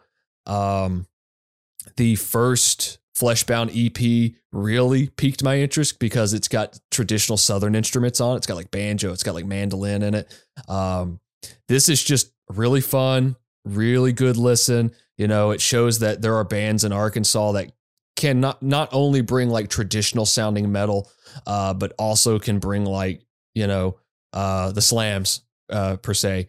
Um, the track off this record to really, I think, really culminates on this EP is uh, The Night Engulfs Our Hearts in Flames, which sounds like an old In Flames track to me. Uh, this is a really cool EP. Uh, Dakota, get on that new shit. I know you're busy.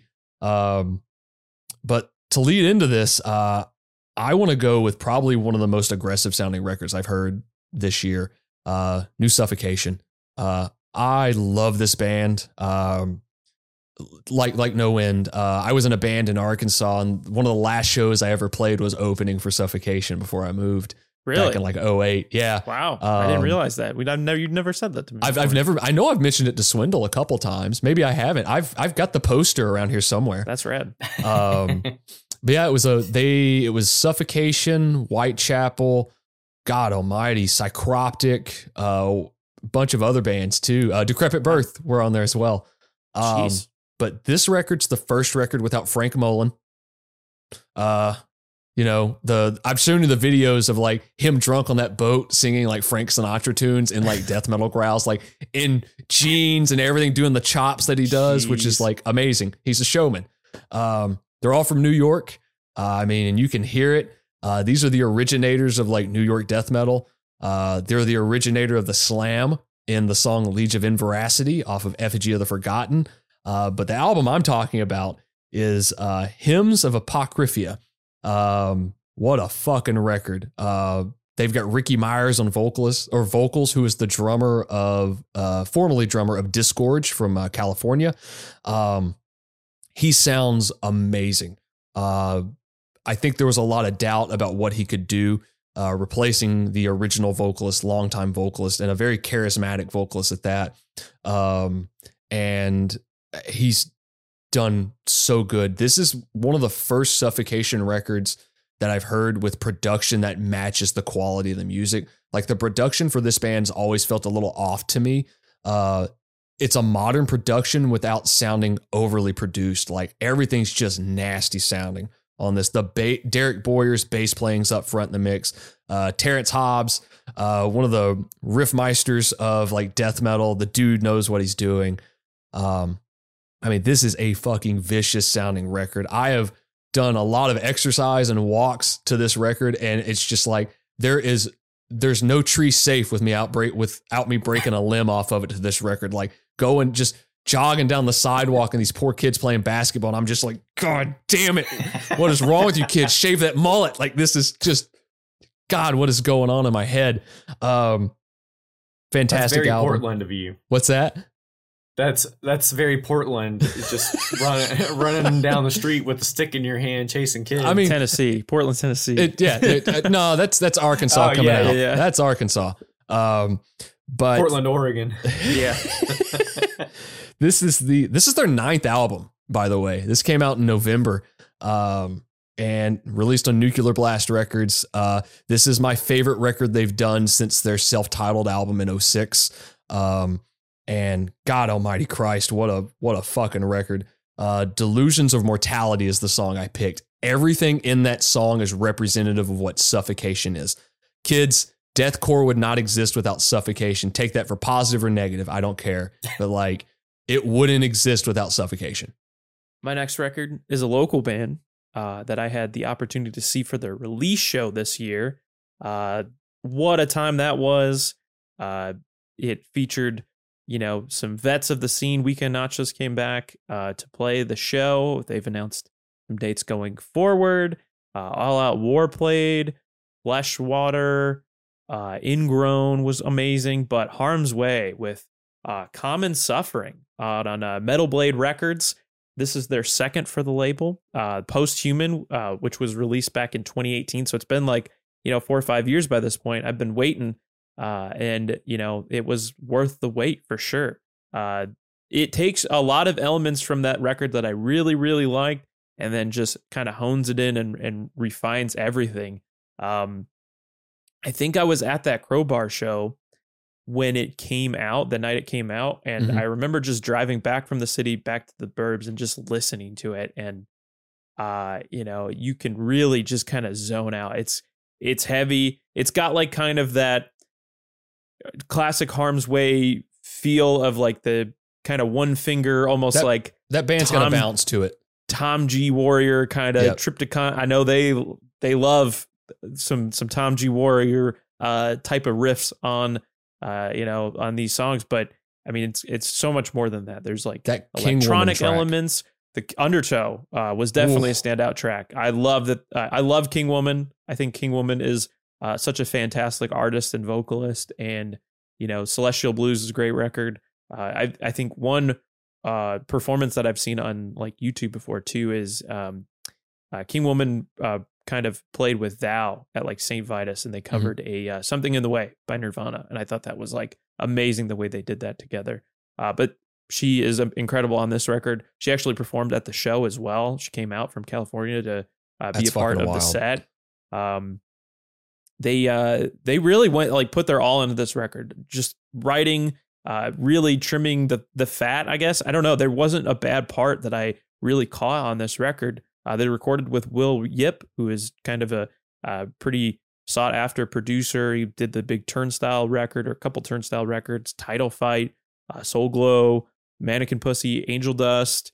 Um, there's even a track at the um, end of the record, Wanderer, that is kind of it's a great ending the album, but it's not really. It almost sounds like kind of a a modern Alice in Chains track to me. Yes. Yeah, Um, I agree. The vocal harmonies, the the way the riffs are played, um, it's great. Everybody, you know, from the kind of newer members to the the guys who started the record, everyone has like such a great presence on the album. So check it out. Common Suffering. It's out now on Metal Blade Records. Uh, and if they're coming to a, a city near you, this is definitely a band uh, to see live for sure. um swindle i don't mean to like jump on you. I, I wanted to touch on a band that he touched on that played that show uh all out war. Um almost made the list as well. Probably one of my favorite hardcore records that came out this year. Uh very blackened at that. Like they're they're one of the og's of metalcore. Like that earth crisis integrity they're kind of in that same vibe. They released an album this year that is fucking awesome uh, called Celestial Rot came out on Translation or Translation Loss Records. Um, blackened, uh, weirdly blackened at that. Um, definitely check that out if you're interested in that kind of stuff. My next pick, uh, something I recommended to y'all, and something I talked about on as a rec in the podcast recently. Uh, pest control. Don't test the pest. Yep. Uh, apparently this album came out in like February. I didn't know until like three weeks ago. uh, uh, pest control is from Leeds, West Yorkshire, England. Yorkshire, England. Uh, the album was released on Quality Control HQ. Uh, really fun crossover thrash. Ev- everything's fast. Uh, vocals, uh, not super high in the mix. Kind of like not buried, but like back, not super loud in the mix, but uh, short record. Uh, a lot of fun to listen to. Kind of reminds me of like DRI and also like municipal waste kind of stuff. Nice. Yeah, absolutely. We, when you recommended it, it was right up my alley. I love that just kind of, you know, uh, if you, anything with like municipal waste or just kind of fast, like, you know, thrash with a, with a punk edge. I'm, I'm all about it. That album cover is still, I will still say, looks like the cover of a Goosebump novel uh, Yeah. from the early 90s. I think that cover's great. Uh, almost makes me think of some of the old Locust artwork uh, in, in style, Yeah, like yeah. some of that kind of like very vibrant looking color.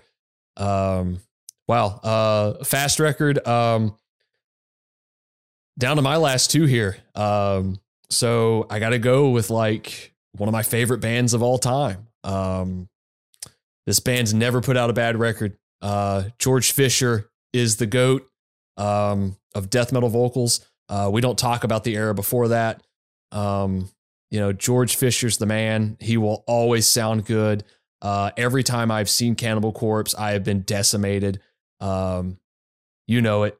Everyone knows when a Cannibal Corpse record comes out what you're going to get. You're going to get barraged with just annihilating riffs. Um, this was one of those albums, uh, the album being uh, Chaos Horrific, that was released on September 22nd of 2023. Um, this is one of those albums you couldn't just pick one song off of. There's so much bonkers shit on this album. Uh, Blood Blind, uh, the debut single from the record. Uh, probably this is Erik Rutan's second record with the band as a member. Uh, this is the most Rutan sounding record he's done. Um, he's all over this album. He is playing his ass off. Uh, Rob Barrett is a lot more for, uh, forthcoming with his writing. Um, the the only reason this album isn't my number one pick of the year, this this hit number two, is they did a cardinal sin for Cannibal Corpse Records. They buried Alex Webster in the mix. Oh, um, oh damn! They, they he's buried pretty deep in there. Uh, he's got a couple points where he pops out, but usually you can hear him pretty well all over the record. His writing's all over this. His handprints are all over this. Um, I don't even have to talk about the label this thing came out on. It's Metal Blade. It's been Metal Blade for almost 40 fucking years. Uh, this band never lets up. Uh, I've I've been watching Cannibal Corpse live since I was 16 years old, and I've always left just like losing my mind. Uh, it's like when you watch this band, it is a barrage of 30 years of hits. You get a couple new tracks, but every hit is just like, God, they're going to play that one. Oh my God, they're playing that one. Um, you know, a modern hit for them is Scourge of Iron. And I went with our buddy, our all mutual friend, Matt Graham. And during Scourge of Iron, I just like grabbed him and just violently shook him. And it is what a perfect band. I hope this band keeps going. Uh, if they're releasing stuff like this, they can keep going. Uh, Erik Rutan is a perfect fit for this band, has been since day one. He's been producing their records since like 06. Um, and that's a classic record we'll talk about at some point. But uh, the track I had to like pick off this was Drain You Empty, which is just heavy. It's sludgy in certain points. It's almost got a borderline breakdown in it. Um, it's got dissonance, and George just enunciates all over this record. You can hear every word he says, and it's like his voice just never wears out. It's just you can't beat it. It's Cannibal Corpse. Like there's if anybody can take the helm of what Slayer did in their height, it's Cannibal Corpse. Yeah, very consistent, uh, but like not without just adding a little thing here and there. Each, each record, record has something different to it. Yes, without losing that initial thing. My next pick is a uh, Chicago band, uh, local band to me here in Illinois. Uh, this is a band I came into contact with through our friends at Meteor Gem, a great record store downtown in Chicago. And I just kind of listened to it on a whim. I didn't, you know, they basically had like a listening party for this album. And I was like, I should check this out and see what it's about. I wasn't in attendance, but I need to, I need to know more. What, and what a surprise it was. It was so great. Uh, it's like blackened death metal but I cannot hold this band to one genre. I am, of course, talking about Selenoplexia with uh, Exalt and Despair. The uh, this is a band, four piece Chicago black and death metal, but they, I mean, it's it's all. I mean, there's like doom elements, there's uh, sludge elements. It's it's all over the place, but it makes sense for what they're doing. There's not one particular sound they're going for. It doesn't sound sound shoehorned into the project. It all makes sense as one piece uh, and it is should be treated as such. It's a kind of a concept record. Uh, you know, it's quite literally a person's descent into hell and maybe exploring the afterlife. I, am sure you know many people could interpret it in very Dante esque. Yes, absolutely. Um, my, one of my favorite tracks on the record, "Visions of Hell," is so so good. I when there's like uh, there's a song that probably in all of our lives that we can pick out where maybe it's the chord, maybe it's the way something's played or sung, mm-hmm. where it just gives you like fucking like your hair stands up on your arm. Yeah. And the beginning of this song in particular, the the riff, like the the chord progressions, is just so effective that I would like often go back to the beginning and listen to it every every time. Um, Courtney's vocals on this are great. Uh, Dan, guitar player, uh, he's influenced by a lot of things. Obviously, like I think like Leviathan is up there with, on uh, on his list, but you know, yeah. then he's also into a lot of like math rock stuff. I found out in our interview, which I could see certainly for sure you can check out in there. So there's a lot of things going on with this band. Um, Jonathan's drums are great, uh, and uh, you know it's it's a it's a amazing amazing record. They have a show actually coming up in February on the 24th at Reggie's with uh, Ashbringer. Um, but yeah, this was like I don't I don't know. I just didn't expect this record I'm glad it, I found it. Uh, they, I think they wrote the last song first and then kind of built the rest of the record around it. But uh, it's an independent release. It was released on Friday the 13th in October. Uh, perfect release day for this record, as with the Ruiner record, I believe was the same same date. So uh, check it out, Selenoplexia. great Chicago band. Exalt and Despair is out now.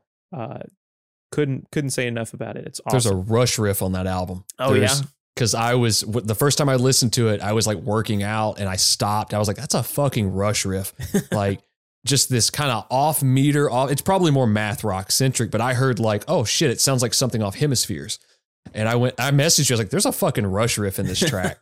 I was like, "This is this is great," and that's so like I I've got a copy of it. I think over on my shelf too. I like ordered it straight up. All right, my next uh track or my next album is uh the band Closet Witch, the album Chiaroscuro. Uh another grind power violence album as many of my albums are. Uh probably around 20 minutes long. Uh they're from the great state of Iowa. All the good metal bands are from there. uh this this was their third LP, I think, uh released on Moment of Collapse Records. Uh very fast.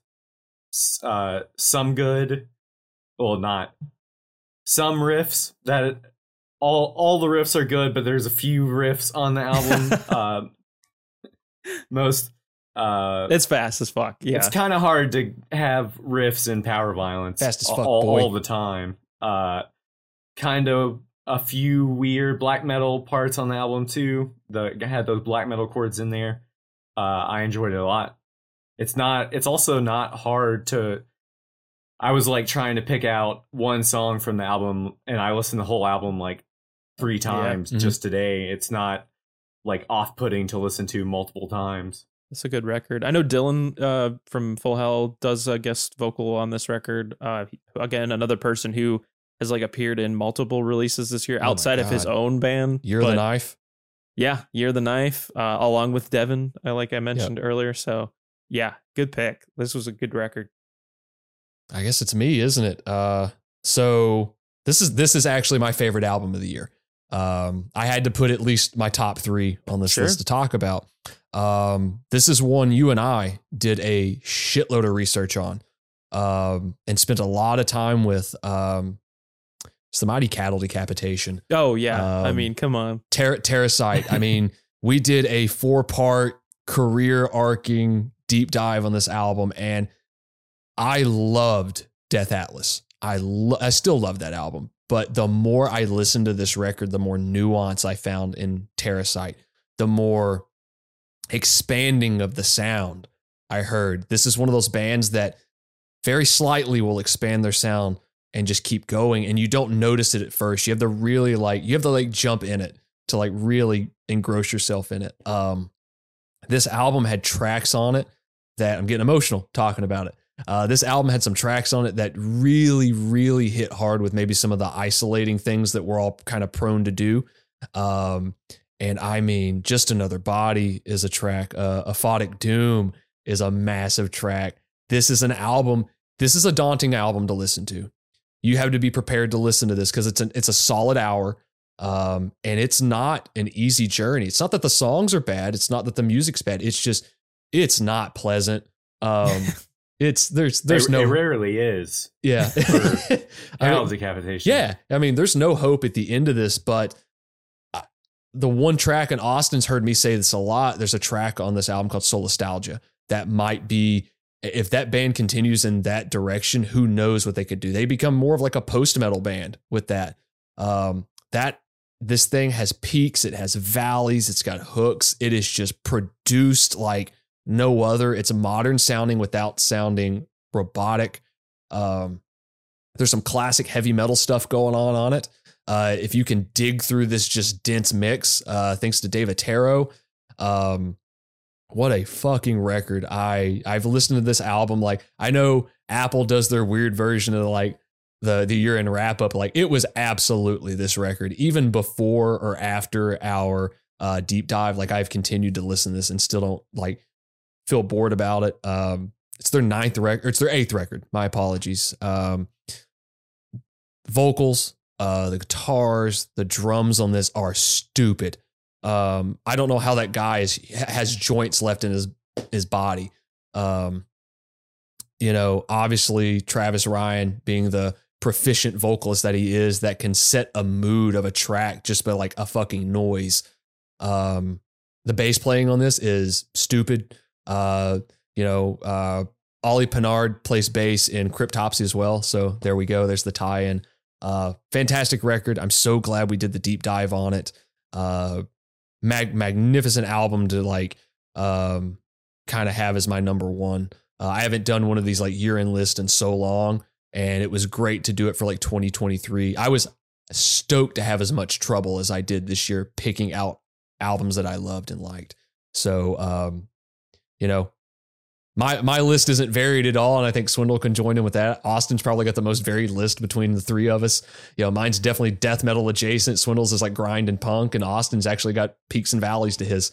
Um, but it's fun. Uh, I'm I'm actually looking forward to the one for 2024. Yeah, absolutely. There's already we'll get into it a little in a little bit, but the uh, what we're expecting out of the next year, I think we're going to be excited with what comes out. But we did the uh, Halloween episode, mm-hmm. and I was very surprised that y'all didn't pick a Aphotic Doom uh, for like the Halloween playlist. Mm-hmm. I like watched that video a couple times, and I would like I oh, was it's watching terrifying it at work, and I would just be like. No so one's behind me, right? there's um you mentioned like the video, terrifying video. They they do a really good job with theirs. Uh, I believe Travis was in a video for a band called Macabre a couple years ago where he was dressed up as Ted Bundy, and it's uncanny. it is uncanny, and he knows that it's uncanny. well, he does like you now. look at it. I have to find it. Like, uh, we need to link it because like it is uncanny, and he knew it. He enjoyed the shit out of it. Yeah, he's great. Uh, one of the best vocalists in aggressive music of all time, for sure. Um, one of my favorite vocalists of all time in hardcore metal, whatever you want to call it, uh, has been doing a project for the past like couple years. Um, he's been a member of bands like Weekend Nachos, Ledge, Sawblade, a number of things. Uh, his debut record under the well, I should I should say a two piece now. He started this project kind of on his own and um, you know, kind of was like learning how to record himself from home and and just write just some of the most pummeling sludge doom. Uh, this is a two piece from Geneva, Illinois, the suburbs of Chicago. Stomach uh, with Parasite. Uh, another uh, great release from this year, Hibernation release, um, who I believe he has worked with a couple times. But John Hoffman, Adam Tomlinson, kind of vets of just Chicago metal and hardcore. Uh, Adam is in a couple bands like Sick Tired and Sea of Shit um, that are uh, pretty pretty good, uh, pretty well known in the area. Uh, I saw them open the Crowbar show, at Reggie's earlier this year. Um, I think if you like bands like Grief, uh, Earth, um, Electric Wizard, you'll definitely like this. Um, I have a huge amount of respect for the way that John writes a riff and basically just kind of finding like the, the riff and really just beating it into your skull. This is like such an abrasive record. Um, it is, uh, it's an arsenal of sound. I don't know how else to explain it other than I really enjoyed it. It, it it's kind of cathartic. Like I said, you you have that that one riff on many of these tracks, and you kind of are along for the ride, and it's just like literally the driving force on a lot of these songs. Um, a great debut. I can't wait to see what uh, comes next. I believe he is already finished with whatever the next release is going to be. Um, it may be a split. I'm not exactly sure, but uh, I know just having talked with him a couple times through the year, uh, this is uh, this is something that uh, you know he takes a lot of pride in, and he puts a lot of effort into making it sound exactly like what's going on up here. So uh, they have a show as well. Uh, Sarin uh, is a band from Wisconsin. I believe they're performing a, a 10, 10 year anniversary show uh, with some other bands in the area and maybe Wisconsin as well. But Bovice, Ready for Death, Greedworm, uh, Cult Fiend, Chaos Sphere, and Stomach uh, going to be playing at the Cobra Lounge in Chicago on January 20th. So uh, cool show to look forward to kind of kicking off 2024. My final pick uh, is Chained to the Bottom of the Ocean. Uh, they're most recent release called "Consumed by the Vitriol of Life." Yeah, which is just uh, the most doom metal album title that you could have. Uh, this was their second release this year. I think they released an LP in like February or uh, March or something. Uh, three songs on this. Uh, they are kind of longer songs, but it's doom metal. I think uh, sometimes doom metal can just be like a chord and then another chord and then another chord. Uh, I think these songs are like well written songs and there are riffs, uh, but it's sad uh, and angry uh, and short. So if you're pissed or if you're pissed off and sad about it, listen to uh, this record. It's a good one. Pissed off and sad about it. God, is that no, a Bill Dauterive line? No, no, I, no. It's uh, the Texas Hippie oh, Coalition. God. I'm glad you got that reference. Hell yeah! I, I, have never forgotten about that band. It sounds like a the dude's vocals sound like a didgeridoo. Weren't they on like were they on like Big Vin Records or something like Dude, that? Dude, I couldn't tell you. I just remember seeing the music video for that song in particular and just like losing my mind that a band like that existed. It, it, stop what you're doing right now and go watch the music video for "Pissed Off and Mad About It." Which again, what a yeah! I found that I think I think someone in my high school like that I was friends with like turned me on to that music video. I just yeah, whatever. But uh, my last pick, you kind of said uh, kind of like a very bleak and disgusting uh, album title. Uh, my last pick is by a kind of very bleak and kind of it's a disgusting record. Uh, the new Gravesend record, the sophomore album, Gowanus Death Stop. Uh, Gowanus, I guess, is a neighborhood in maybe like South Brooklyn that is very industrialized. Um, this is a very New York record. And what I mean by that is it kind of takes a lot of the themes, maybe a lot of the shit that was going down throughout like its earlier eras of New York, just, you know, it's filthy. It's a filthy record. It feels like a uh dystopian like kind of B movie that you might see set in New York. Like I don't know, like I think of like The Warriors, or I think of you know Escape from New York, or maybe even like Death Wish or something like that. RoboCop. It's like a it's like a Joey Diaz story. It's it's a great great record. Um, there's like it's kind of like the Scalp record in a lot of ways where there's it, there's quite a few more tracks and it's definitely longer, but it doesn't let up. It's just one after the other, but also kind of having moments for these like kind of soundscape parts. Like there's almost uh, like I mentioned, Escape from New York. There's definitely some almost like kind of Carpenter sounding synths that go out, but it's like noisy. It's uh there's samples on this thing. There's definitely some like electronic stuff going on. Um, but you know, uh, definitely for fans of like Pissgrave and Caustic Wound um, I was gonna bring up Pissgrave when I when I when you brought this up. I was like, yeah, that's definitely sounds like that band a lot. I I love the debut. Uh, this is another one for twenty bucks. Been I you know can't say enough good things about this label, but great sophomore release.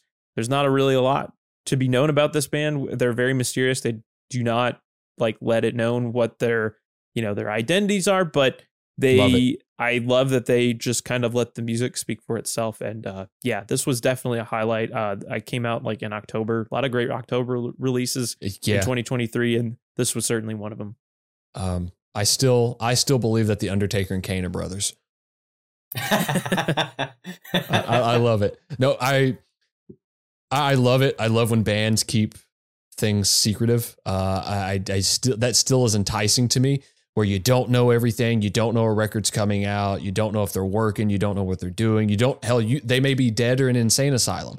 Um, I love that. I like that kind of danger aspect to some of it because you know I, I think that phrase gets kind of ran through the ringer a lot of like oh it needs it needs to be dangerous again. It's, it's not that. It's just that you want that kind of like secretive kind of feeling to some music sometimes because it adds to the mystique of it, right? Like I as a kid, I didn't know who was releasing a record. I'd walk into the store one day and it was there and I could pick it up. And it's like, God, I didn't know this was out.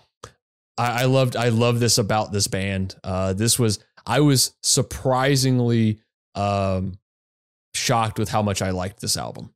It's a great record. Um, so that kind of does it for our main part of this episode as far as like our favorite heavy releases.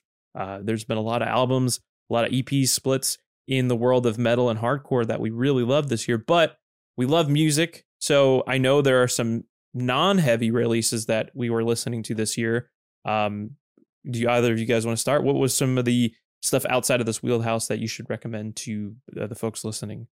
I've got, I've only got a couple. Um, you know, I'll just kind of rifle through them real quick.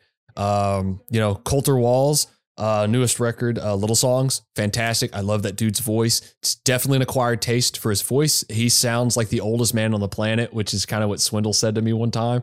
Uh, love that record. Uh, I actually went to the local record store in Bowling Green, uh, Mellow Matt's, and picked it up. Um, loved it. I absolutely loved it. Um, this one may be kind of questionable just because it can fall into the heavy music genre, but this record's not technically heavy. It's the newest Queens of the Stone Age album. Um, you know, Times of New Roman. I did not like Villains. I thought it was terrible. I thought it was boogie woogie rockabilly stuff. Uh, just didn't speak to me. Um, but this album sounds like like clockwork. Um, has a lot of that weirdness to it, that kind of depressing vibe, and uh, I loved it a lot. Um, great album. Uh, the last track, Straight Jacket Fitting, is like a 12 bar blues kind of like pummel. And it's just got this kind of dissonant sound to it that is Josh Homme's kind of known for. Um, one other album I want to bring up is I will not be able to pronounce this name uh, or this the title of this album because it's so long. Uh, but the 2023 release from uh, Yves Tumor, uh, my girlfriend uh, Lauren introduced me to that, and I thought it was great. I thought it was. I think the cover of the album's fantastic. I don't know much about it, but this album definitely seems like 90s rock, kind of alt rock. Um, just a cool listen. That you know, um, you know, Bjork didn't release anything this year, so I don't have that. you get the next best, not the next best thing, but but close. I'm enough. not saying in the that same Yves vibe. Tumor is Yeah. like second place to Bjork, but yeah, you got something else. Uh, I have uh, I listened to a bunch of shit that wasn't heavy, uh, but some of it like uh, Tyler the Creator kind of re-released an album. He re-released "Call Me If You Get Lost," but there were a few new songs, like five or six new songs. Um, the new album is titled "Call Me If You Get Lost: The Estate Sale." Uh, I like that one. Uh, they're kind of like an R and B vibe. I liked uh, the Daniel Caesar album, "Never Enough." I also like the Janelle Monáe album, "The Age of Pleasure," which is just the horniest album of all time. I've heard you say that.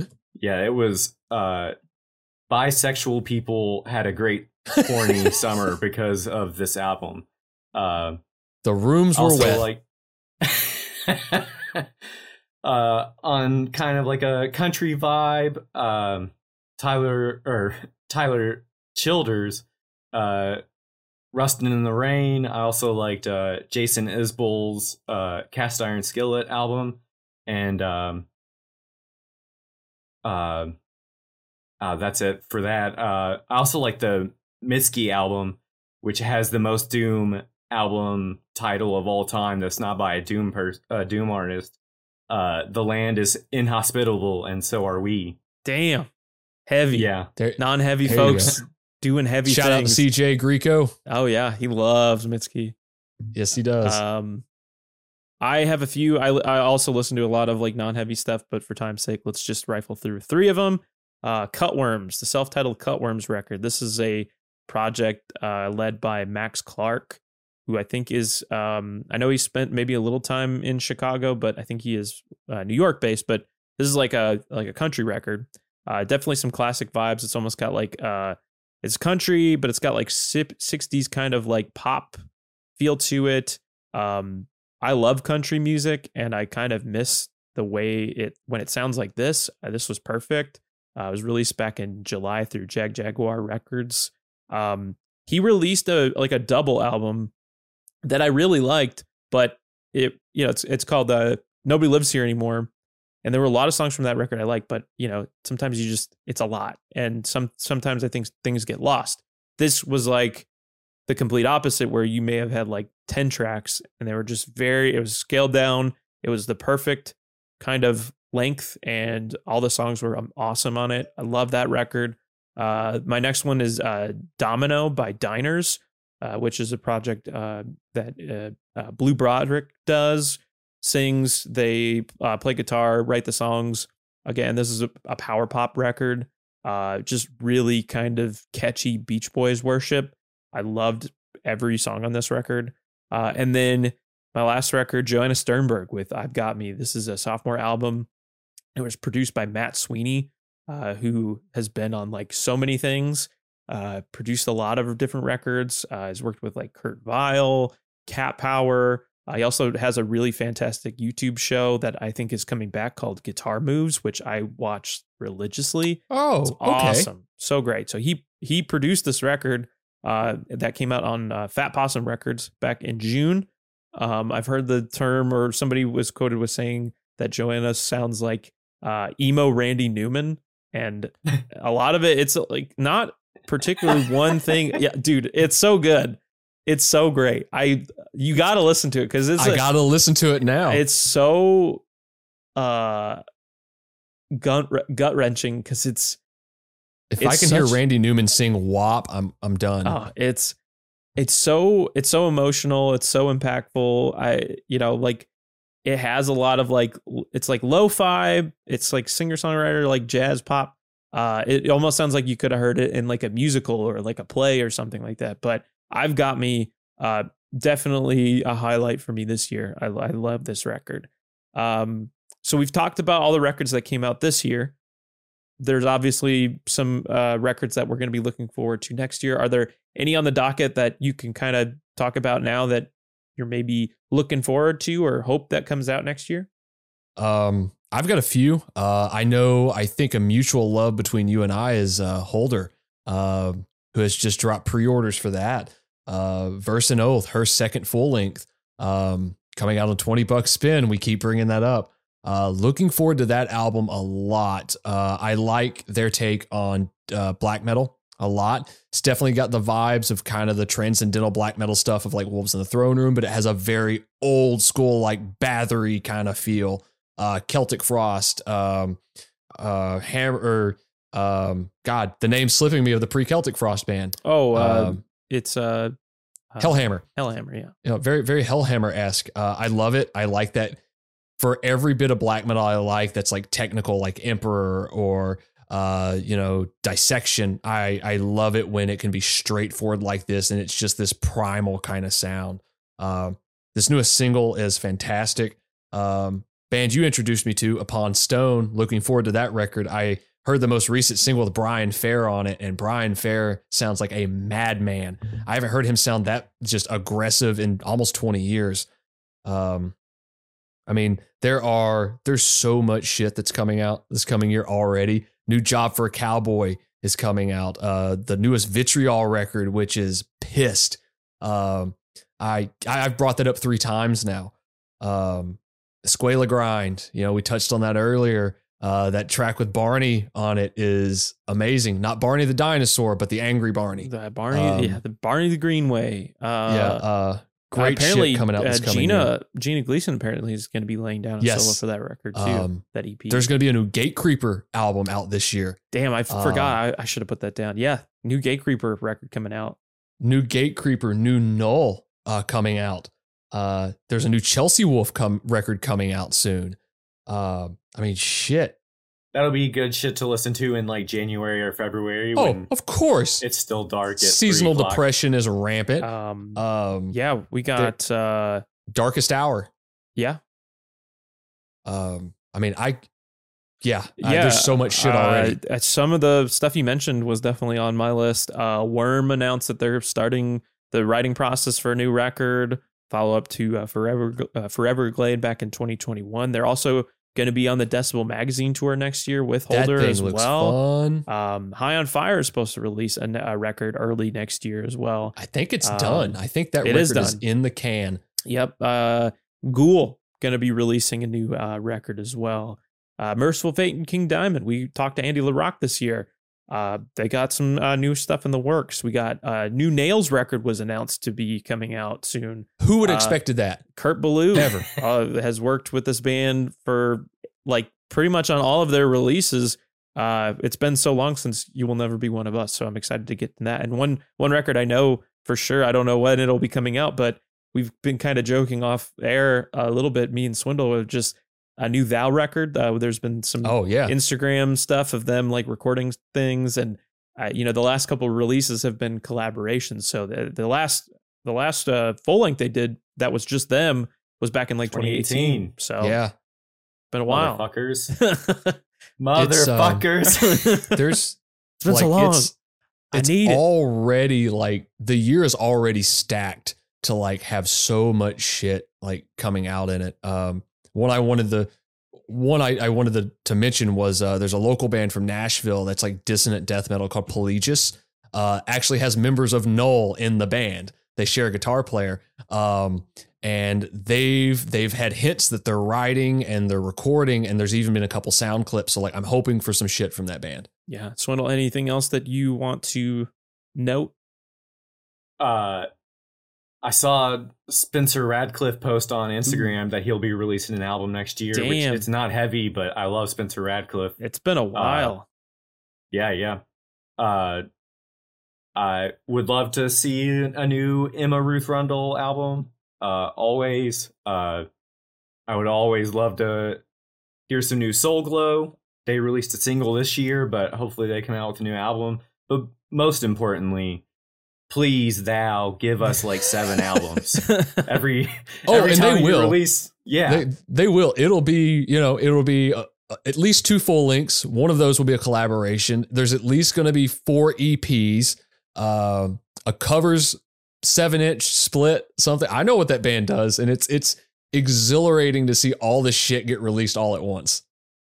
Well, uh, definitely th- some things to look forward to, uh, but I'm glad we got to take a moment to look back on the year in music. Uh, I want to hear from you, anyone listening right now. Comment below. What did you love this year? Do you agree with any of our picks? Would you have gone differently? Uh, what were you listening to? What are you looking forward to in 2024?